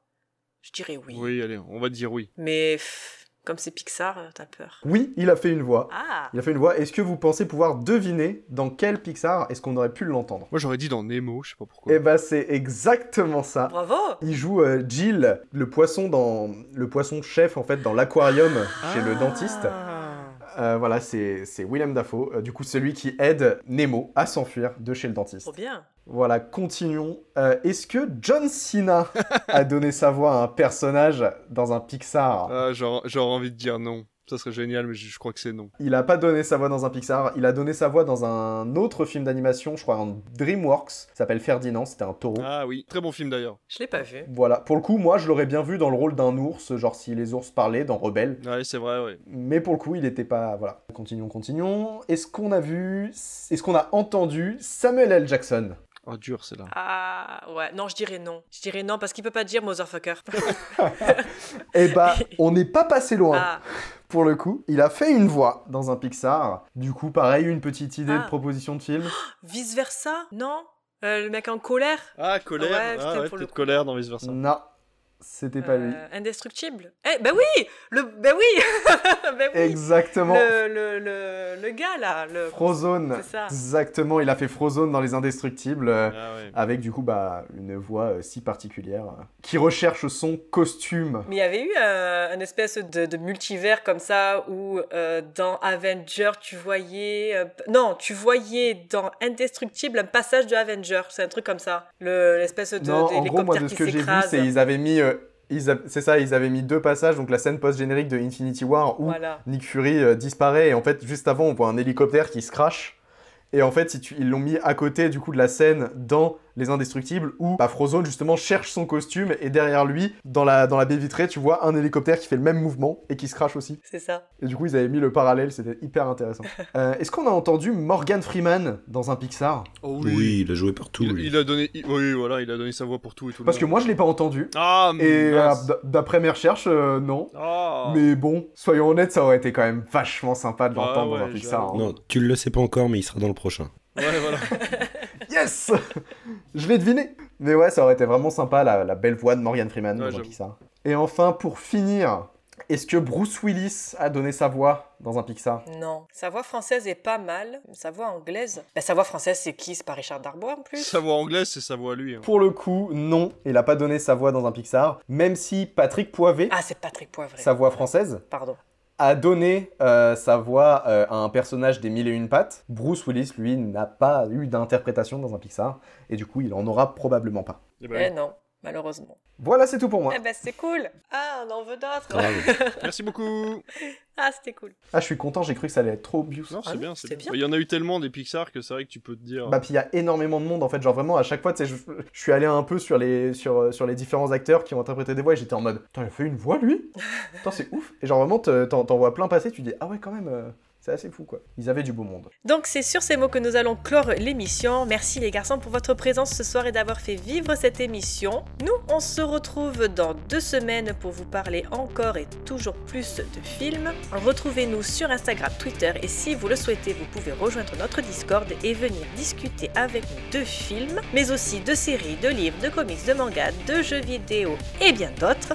Si le podcast vous a plu, n'hésitez pas à le noter sur Apple Podcast, Spotify ou Podcast Addict en laissant un joli commentaire. Partagez un maximum si vous l'avez apprécié. Bisous et bonne soirée Salut. Bonne soirée Bonne soirée. Promis, ma voix reviendra avec moi au prochain épisode. Promis.